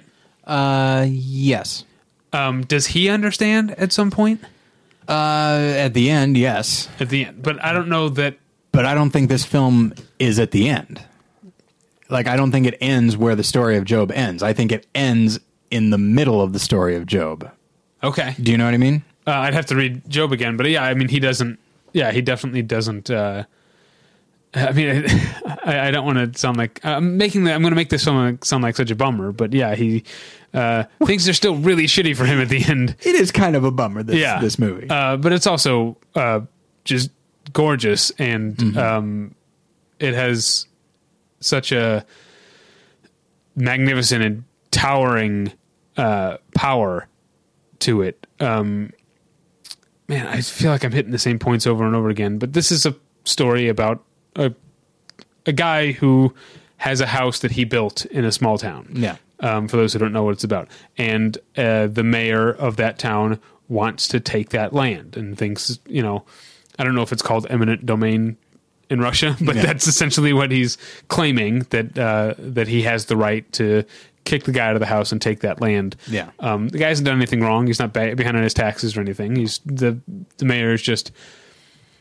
through loopholes or through just bullying um, is trying to take this guy's house from him, and um, this he's put putting all his efforts into fighting it, and there's nothing he can do because. I mean, you can't fight City Hall, I guess, but that's not the point of the. Again, Yeah. that's the movie. Isn't the movie is so Well, much bigger than that? Well, and it's not that's not the only source of his problems. Exactly, you yeah. know? I mean, there's it's just a lot of things happening at once. Some of them are related, some of them are not, and there's this feeling that he that I think a lot more of he has nowhere else. He has nowhere to turn after a while. I- I, think a lot more of them are related in a sort of cause and effect way. If one thing weren't happening, maybe this wouldn't have happened, which Right. wouldn't have led to this, which wouldn't have led to this. It has uh, what I've compared it to in the past. At least the first act or so of um, Leviathan is very similar to a separation in that it's kind of a legal thriller or a legal drama that takes on the pace and emotions of a thriller. Yes. because um, just one thing leads to another so with such inevitability that it takes on this momentum and it's like this isn't this guy isn't Jason Bourne or this guy isn't like this isn't the firm like there's not some evil I mean there is an evil uh, I get but then see to just it would be wrong to describe the mayor as evil Right. um, because like the like the best villains he believes that he's right Yeah. um, and based on what he does at the end, I don't know if you can make a case that. Uh, I mean, what he did was wrong, but I, I think there's a. I think you're allowed to see how at least the mayor can feel like the ends justify the means. Oh, sure. And he also has a number of very notable enablers Uh-huh. of him. And when you and I won't say who they are. Yeah, I feel but like when, we're dancing around certain things. Yeah, yeah. And uh, because I don't, I, I really, this is not like a, this isn't Guardians of the Galaxy that everybody saw. Right. So I don't want to go into details. But what I will say is the nature of his enablers, when those people are enabling you, not only do you feel like, okay, what I'm doing is okay, you think it's noble, you think it's righteous. And so you're going to feel very emboldened. And so, and the, and the and the fact of that, I think, also brings a lot of things into play, um, which the story of Job does as well. The idea that there are people that come in and seem to have good intentions and would seem to be on the side of right, but they do not help matters at all. In fact, they only make them worse. And yeah, it there's there's so much going on with the film. And what one of the things that I like about it is because I had heard all about this Job thing, um, which is true, but I had heard all about it, and I went in with a very specific idea of how the characters would be approached. This is actually kind of an ensemble film. You know, Yeah, like yeah. there, I mean, there's definitely the Job figure, but Played there are maybe there are maybe four leads. played by Alexei Serebriakov. Yeah, Uh, but yeah, then there's his wife, uh, Lilia, played by Elena Lyadova. There's the mayor, Yeah. fantastic. I love played by Roman Madyanov. And there's the only actor I'd ever seen in anything before. His, uh, it's the main character's old army buddy, Yeah. played by Vladimir. Holy shit, uh, yeah. This was uh, you're heading down a bad road here. uh, Vdovichenkov. Okay. and he was in the um, terrible Fernando Meirelles movie 360. I don't remember that one. 360. Uh, Anthony Hopkins is in it, and I want to Oh, say like yeah. Ben Foster, maybe. Okay. Jude Law. It's, Gosh. it's terrible. Don't see that. All right. Um, Um, but yeah, that's what I knew. He was the only actor I recognized, uh, and I knew him from that. But yeah, and so and that's but you see what I mean? Like those four like there are four main characters basically. And depending and depending on the scene you're looking at, you would think, "Oh, this guy's the lead." Oh no, she's the lead. Right. And only as time goes on and then it shifts to involve to bring in his his son as well. Yeah. And that's one of the things that I like is that it yes, it's clearly influenced by Job, but it doesn't that doesn't mean it has to follow that structure either. You know, and so Well, in terms of structure and pacing, to get away from theme and just talk about how um, well directed this film is, uh, it's it was what two hours and 20, two hours and 25 minutes long. It's About a- that, yeah. it's a Maybe longer. Yeah, it's a long movie. Um, and it, it, in just it, similar to the way it shifts focus, it also shifts pace and tone a little bit. Yeah, depending Um, on who we're with. but I think of the director here, um, whose name I've uh, forgotten again. Um, oh boy, uh, Andrei Zvyagintsev. I think of him as sort of a like a conductor of an orchestra. The way that he moves these, because I mean, there's everything's so grand in this movie. It's it's a there are huge vistas and towering buildings and Yeah. uh, but then also very you know cold small town you know parking lots and waiting rooms and all this stuff and it it it, it doesn't I I used the word shift before but it would more accu- accurately be described as a flow from one thing into the next and Yep. back and it develops a sort of uh, cadence um, that makes for one thing makes the movie not feel like two and a half hours um, but also just eases you from one um, one tone or pace uh, to another. For a number of reasons, uh, for some reason, just tonally, this reminded me of Werckmeister harmonies. Oh, sure, Um, yeah. Not the lead. Both of them feature big dead whale, uh, whales, which That's is true. weird. That's Um, true. But yeah, I mean, can't you just imagine the music of Werckmeister harmonies Yeah. playing over this film? It Yeah. just it, it reminded me of that, and yeah, it it is a really remarkable film. Um, we do disagree, though. I think it feels every bit its length, and that's okay. I'm Oh, okay. okay. with that. Um, okay, so next was that what number was that? That was my number two. All right, here we go. My number two is I might not, I might not pronounce pronounce this uh, name right. Jeremy Saulnier Saulnier, Okay. uh, Blue Ruin. Oh, wow. So yeah. what? That's a fantastic movie. it is, and I'm sure it counts as 2013 I, for. I saw it in 2013, Yeah, yeah. so it definitely counts as 2013 for me. I know it got there. There have been a few movies uh, in 2014 and now 2015 that I look at and, and it says, "Oh, 2013" because it played at a film festival or something like that. Right. Um, this officially got a, a wide release. Okay. Uh, in 2014. it's been um, f- 15 months since yeah. I've seen it. Yeah, I and of course, Cheap Thrills has been bouncing around for forever, and so it's ugh. I hate the modern age, um, you know, with VOD and stuff like that. Um, yeah, Blue Ruin. Uh, I was kind of late to the party on this. By the time I saw it, everybody had said had sung its praises, including yourself, and um, yeah, uh, it's marvelous. It is it, and you know what? It really fits into. Uh, so I recently watched Joe, um, and then when I think of movies like Winter's Bone, there really does seem to be this interesting subgenre of the rural thriller.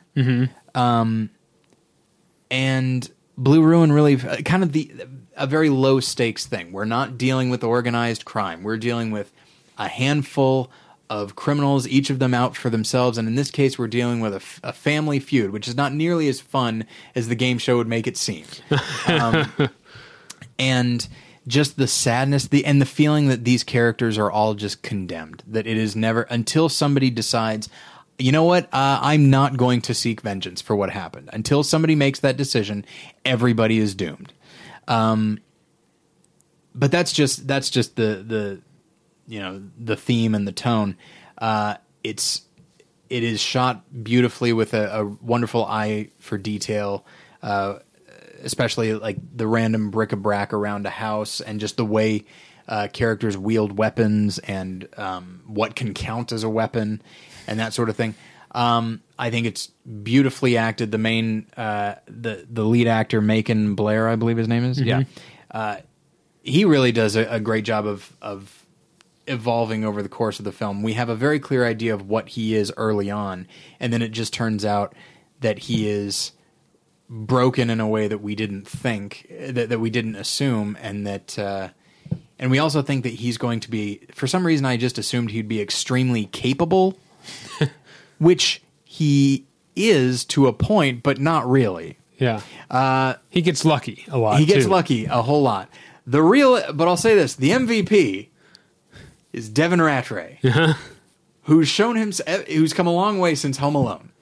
Um, between Nebraska and this, he's really carving out a nice little uh, career for himself, and he is wonderful in the film as just this the main character's old friend who wishes him well and is uh, and is trying to help him where he can, but is kind of unsentimental about things and just but is still loyal because loyalty is a big thing in this in this uh, region, and um, yeah, and it's it's a great thriller. It's a great drama. It's a great character study. It's also quite funny at times. Yeah.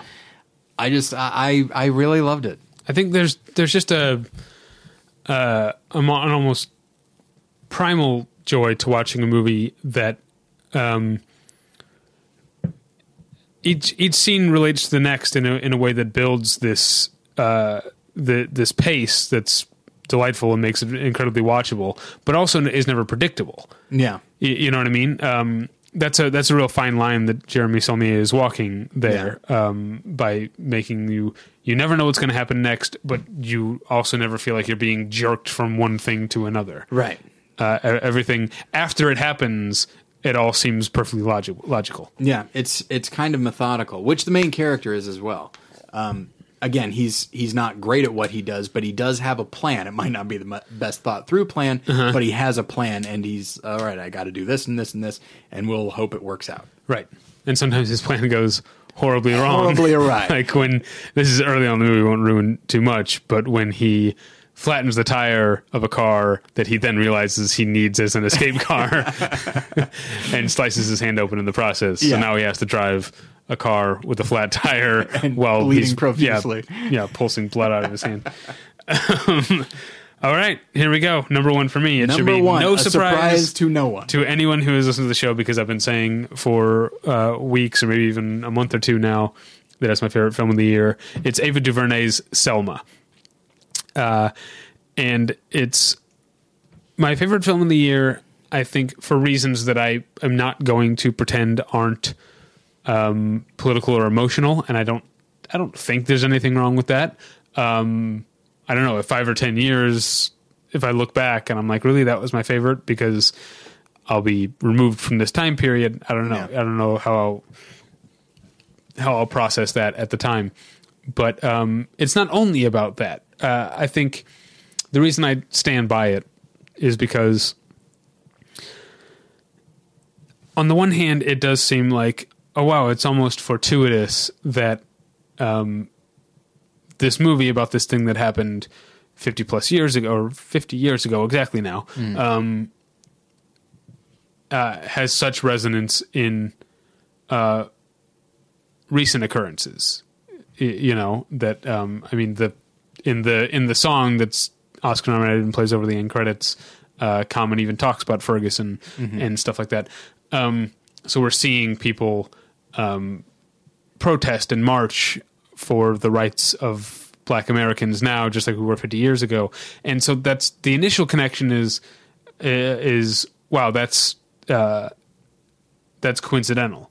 But I think what the movie makes you realize by never feeling like a sort of musty historical biopic, what it makes you realize is that it's actually not that coincidental because things haven't changed this isn't this isn't a historical document or this isn't a, a recreation of an historical event that's under glass like it's in a museum. Yeah. Um, it's uh, organic and visceral um, and immediate in a way that even if um, the things in even if we were fortunate enough to have uh, Michael Brown and Eric Garner not um, not not die, not have those awful things happen to them, uh, the film would still feel, I think, relevant to to today, just because of the way it's made, which is not.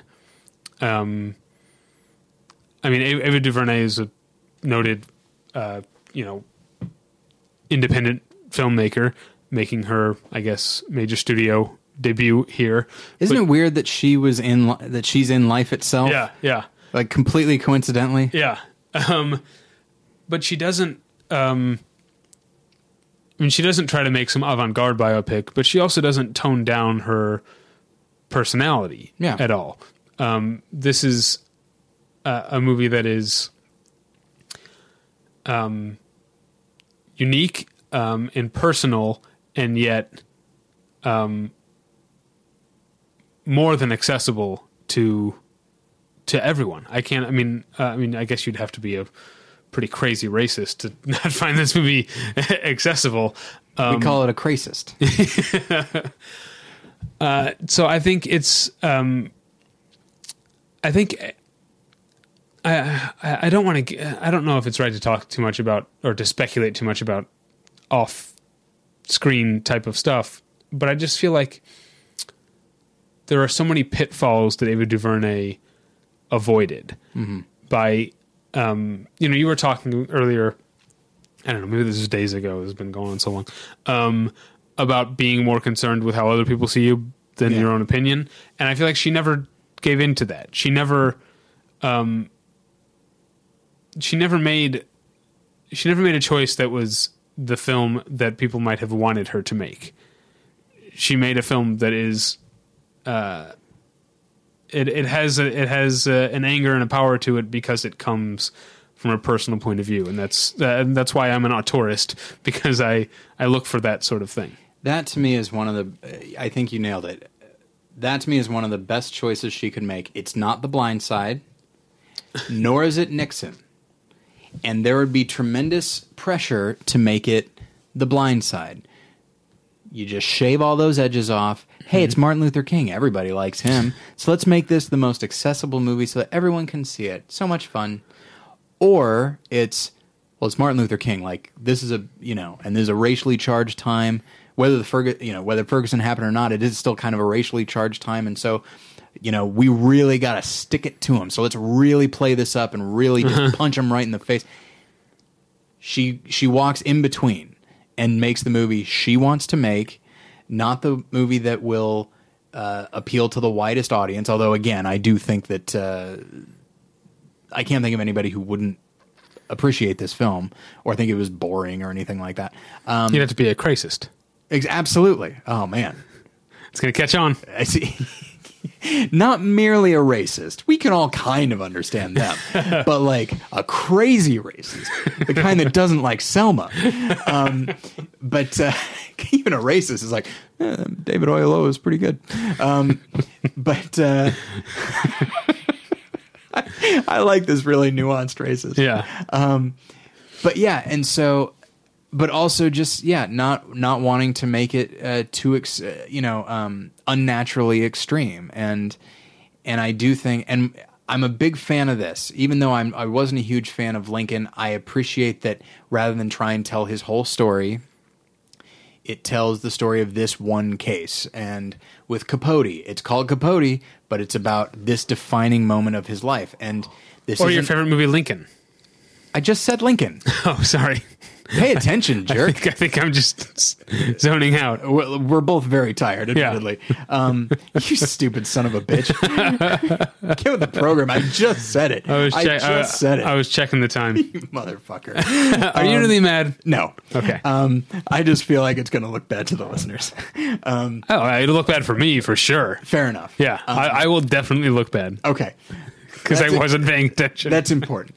Um, so, but like with Capote, it's not about his whole life. It's about this one defining moment. And certainly, Martin Luther King, you could probably make a movie about any number of moments. But like this is, it's about him. It's not merely about him. It's about the movement. And this was one of the things that I like about it is showing the the way the movement was organized and just it what it didn't just come together it was people making very calculated decisions as dispassionately as they could in order to achieve something that they were very rightfully angry about to get into politics Uh-huh.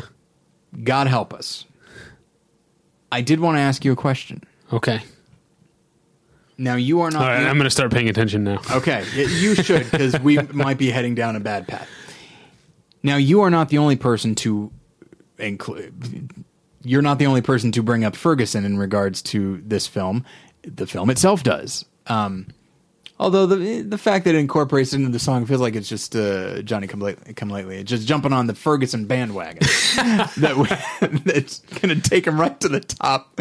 Um, but let me ask you this there is a notable difference, and I'm not trying to be condemning. there is a notable difference between the protests in Ferguson and the protests in Selma. You know what I mean? Like the whole reason that Martin Luther King and, and the people uh, in the film say we cannot throw a punch, we cannot hurt anything because then it will look even if it looks disproportionate, it will look like it like the police or whatever are provoked. Meanwhile, in Ferguson, there are any number of people who say that that the that the protesters are merely rioters, and there is rioting going on. There's destruction of property. There's people being hurt, and so while I do think it comes from the same place, like there is nothing I would love more than I, I do think that it would have more weight if it was merely a protest and it, and riots didn't break out. But you know, do you feel like almost in the same way that like they've tried to make Woodstock happen again, uh-huh. and it has never gone well. Like, do you personally, and may, and I, I don't, I, I don't think this is a this is a political question. Do you think that that kind of thing is still possible, or is it so charged now, and people are so angry that it it's just not possible anymore? Um, I don't think it has to do with the level of anger. Okay. I think um, maybe there's not enough of a consolidation of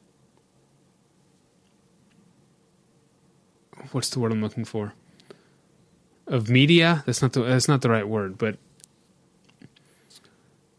it's hard for I I think there's probably or at least I hope there's another Martin Luther King Jr. out there who is Yeah. ready to step up, and I think maybe that's that's why it didn't happen in Selma. The you know the the fractures, Yeah, yeah. you know, factions breaking off and and and and rioting.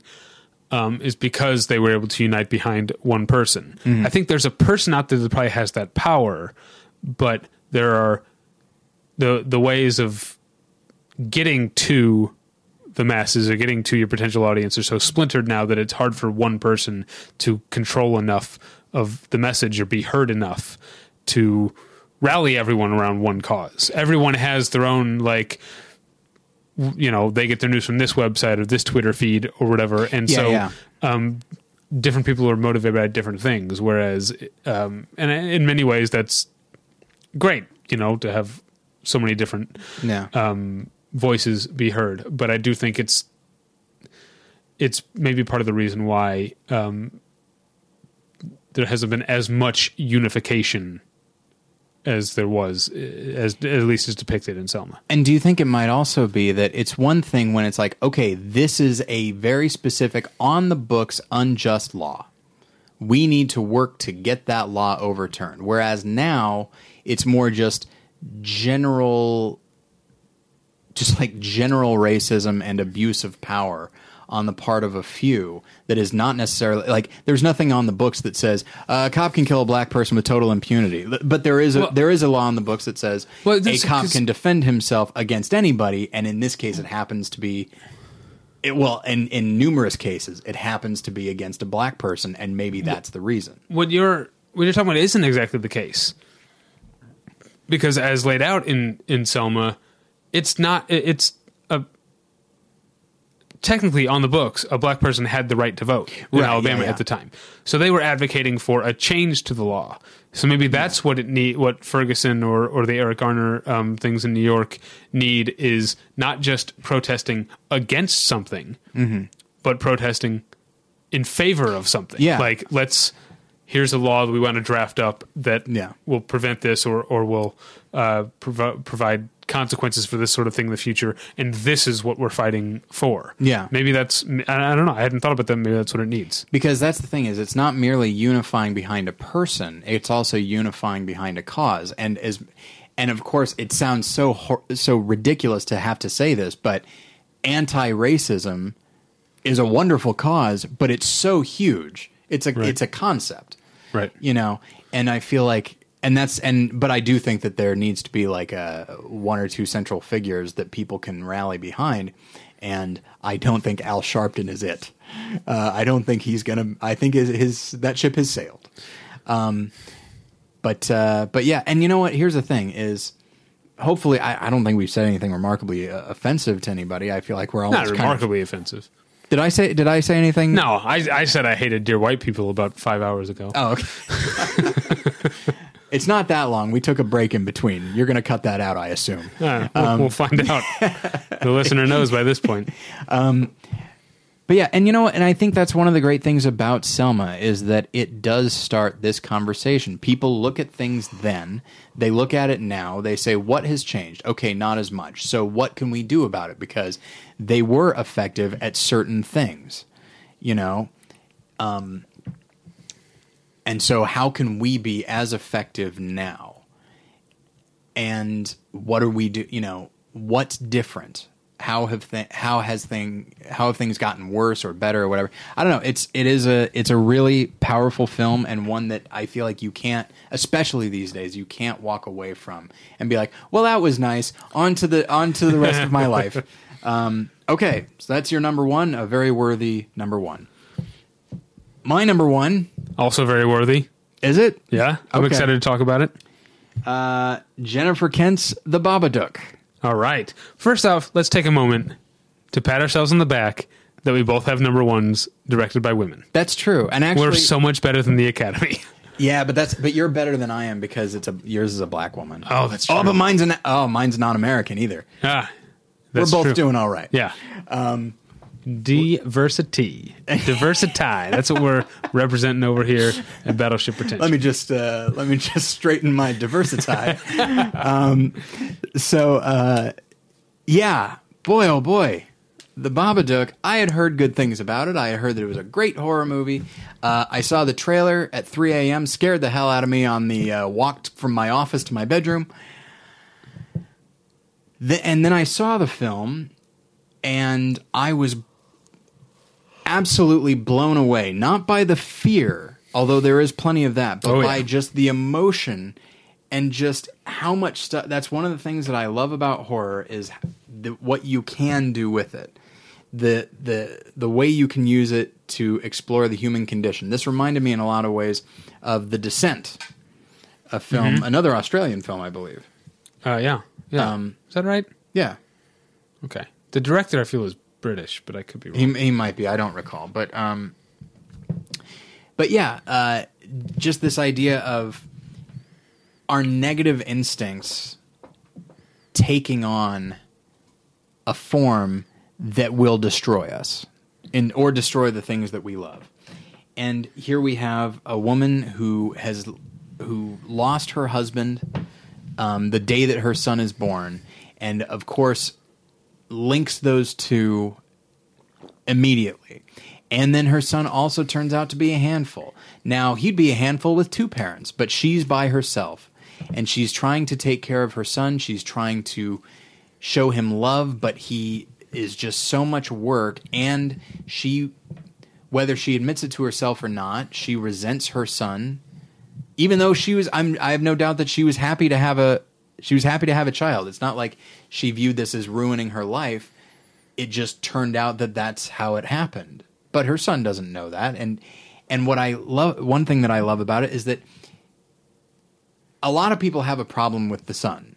With no, the the actor's name is Noah Wiseman, and they're mm-hmm. like, "Oh, he's so annoying," and I'm just like, okay, admittedly, we are seeing things from her perspective, but also I do think that kids have the ability to pick up on the vibes that their parents are putting out. And this is a vibe of resentment and drudgery and anger and sadness all put on this kid. Whether she tries to or not, it's all on him. And he's probably reacting to it.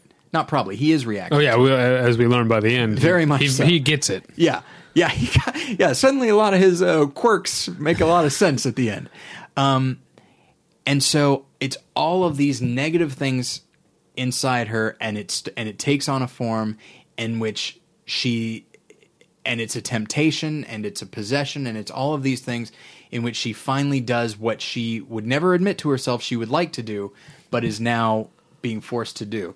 Uh, and I just and so that's the that's emotionally and then where it arrives at the end I think is so wonderful Well, here's where I'll be devil's advocate. Here's Please where do. I'll be uh, you with inherent vice. Okay.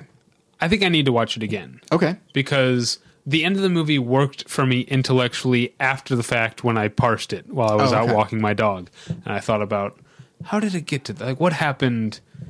You know, I don't want to give away spoilers, but I was like, what took place that made that happen? And I got there by thinking it through, Okay. but I didn't feel it in the moment.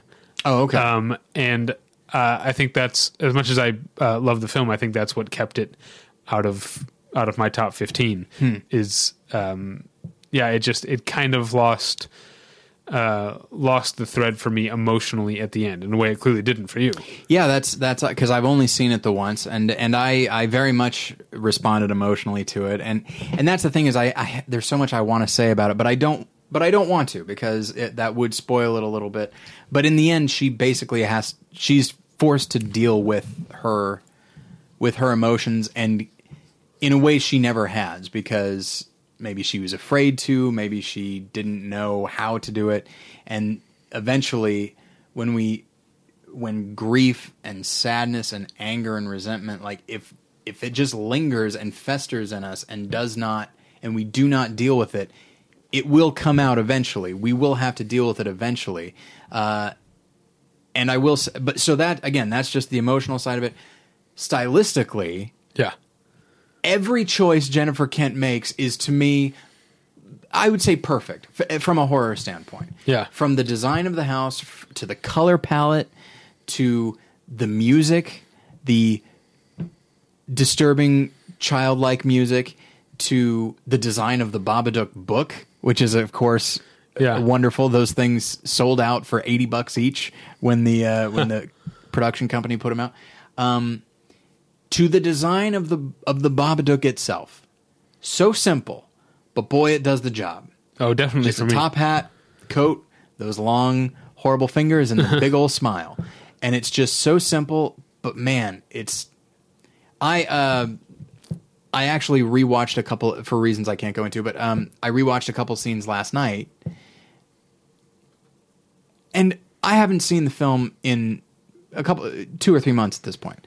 Um, and so I was watching these scenes, having not really remembering the context, and then within three seconds, I was like, "Oh yeah, now I remember." Oh good god, oh good god, I have to sleep tonight Yeah, and again, it's not as scary as I thought it was going to be, because partially because I was so emotionally invested. No, I was definitely on. scared by it. Were it. you really? yeah, because it's it's my type of scary, Yeah. which is the uh, the drawn out dread, Dread. feeling, um, or even when the the tension of something. You know, there's a part when she finds uh, cockroaches behind the uh, refrigerator, and she's peeling away at the wall Mm-hmm. to find where they're coming from. And the way the shot is framed, the wall is on the left side of the frame and her face is right in front of it, which means the whole kitchen is behind her Yeah. on the right side of the frame, which is not how we're used to seeing things framed Yeah. with all that negative space behind a person. Yeah. And so the whole time we're thinking, where's her son? Where's the Babadook? Is something coming? Yeah. Are there more cockroaches? What what's going to happen in that space? And whether or not Jennifer Kent does anything to that space, I'm not going to spoil. But just the fact of it, uh, it just keeps that it keeps that dread going the whole time. The I feel like a lot of modern horror movies or TV shows at this point. I think they would they do well. The good ones I think do well to understand what the ex- that we as horror movie watchers are trained to expect something. One of, I don't like The Walking Dead. I sorry, I don't love The Walking Dead. I think especially that first season is deeply flawed. And I'm sure I've said this before, but uh, uh, Frank Darabont directed the pilot, and it's great. And one of my favorite things in it is that the main character is in a hospital and he goes into a stairwell. He has to go down, I think, two floors, maybe just one. Stairwell, there is no light, it is completely black. So, and the character has to just keep lighting matches. And he goes through about three. And so he's walking down, lights a match, and just keeps walking. Goes down, lights another match, keeps walking, goes down a little bit further, lights a match, and then gets out of the stairwell. and that's the thing. Yeah, nothing happened, but we've been trained to absolutely expect that on that third match, there's a zombie right there. But it, and then, but that actually would have been something cathartic. That would have been a release. Right, But the yeah. fact that there's nothing there means that you never know where something's coming from. It was Yeah. a, it's a wonderful choice. I can't talk enough about it. And the Babadook has all kinds of stuff like that. You're absolutely right. And I do think the script is so. We we keep talking about symmetry. I guess when you think of like setup and payoff, I guess that's a kind of symmetry. Um, and I think the Babadook is so beautifully structured that there are payoff, there are setups that we don't even quite realize are setups, and then until they pay off, and then we realize like, oh, that's that's wonderful. I cannot speak highly enough of the Babadook. I think it's it's I I'm very surprised that it was my favorite movie of 2014, but pleasantly so. Um, and you know what's interesting is looking at looking at our our top 15s basically. There's very little overlap. Yeah, that's Which- the kind of year it was. Yeah. Do you think that's a good thing or a bad thing? Um, oh, I think it's a. I, I, oh, I mean, I think it's a good thing for us. Yeah. Um, yeah, I'd, I'd say it's good that there were that many good films. yeah. Yeah, So, and I and I feel like there's a lot of lot of uh, recommendable films here. So, and I would highly recommend everybody. Uh, we don't know what date specifically. I'll see what I can do. Um, but uh, our uh, second annual BPs are coming up, or BPs, pardon me. yeah. Um, Che- check your uh, podcast feed. yeah. Okay. You can find us at battleshippretension.com. You can email us at david at battleshippretension.com or tyler at battleshippretension.com. You can follow me, David, on Twitter at The Pretension. You can follow Tyler at Tyler Pretension. Um, let's see. Um, oh, your my other podcast is called Hey Watch This. It's about uh, TV. This week, uh, talking to Todd VanDerWerff about The Jinx and The Daily Show. Todd VanDerWerff. That's nice. Yeah, because Paul's uh, taking the week off because he got married. Um, and your show is called More Than One Lesson. Yeah, this week. Uh, well, so a couple weeks ago we talked about Birdman, and then this week we talk about a different man. We're talking about Rainman, All right. uh, the best picture of 1988. Um, yeah, not a very good movie, in my opinion. not a terrible movie either. And you know what? you know who's great though? Who's that? That Valeria Golino. Well, I can't argue with that. Yeah. And and Tom Cruise is great as well. And here's something that has come about. Just a little side note that's fascinating. So we talked about you know we're going through the best pictures. We talked about Driving Miss Daisy, and then we talked about Rain Man. Uh, both of the okay, Rain Man was the number one movie of that year. Huh. I I think it was I think it was number one. It made like 300, 320 million dollars. Wow. Driving Miss Daisy made well over a hundred million. Like it's strange to think now, Yeah. when it's going to be, it's either a comic book movie or it's Star Wars or whatever. It has to be part of a huge action franchise. Right. Whereas back then, Rain Man or Driving Miss Daisy could be in the top three of the year, if not number one. It's cr- isn't that strange to think Yeah. about? I'm trying to think like what what changed Well, I mean, uh, except just more franchises. Yeah. But I mean, American Sniper. Not that it's great, but I mean, American Yeah. Sniper is doing gangbusters this year. yeah, yeah. All right, that's enough. Yeah, sorry, uh, that's it. Um, is that all? Thank, Yes. thank you for listening. We'll get you next time. Bye.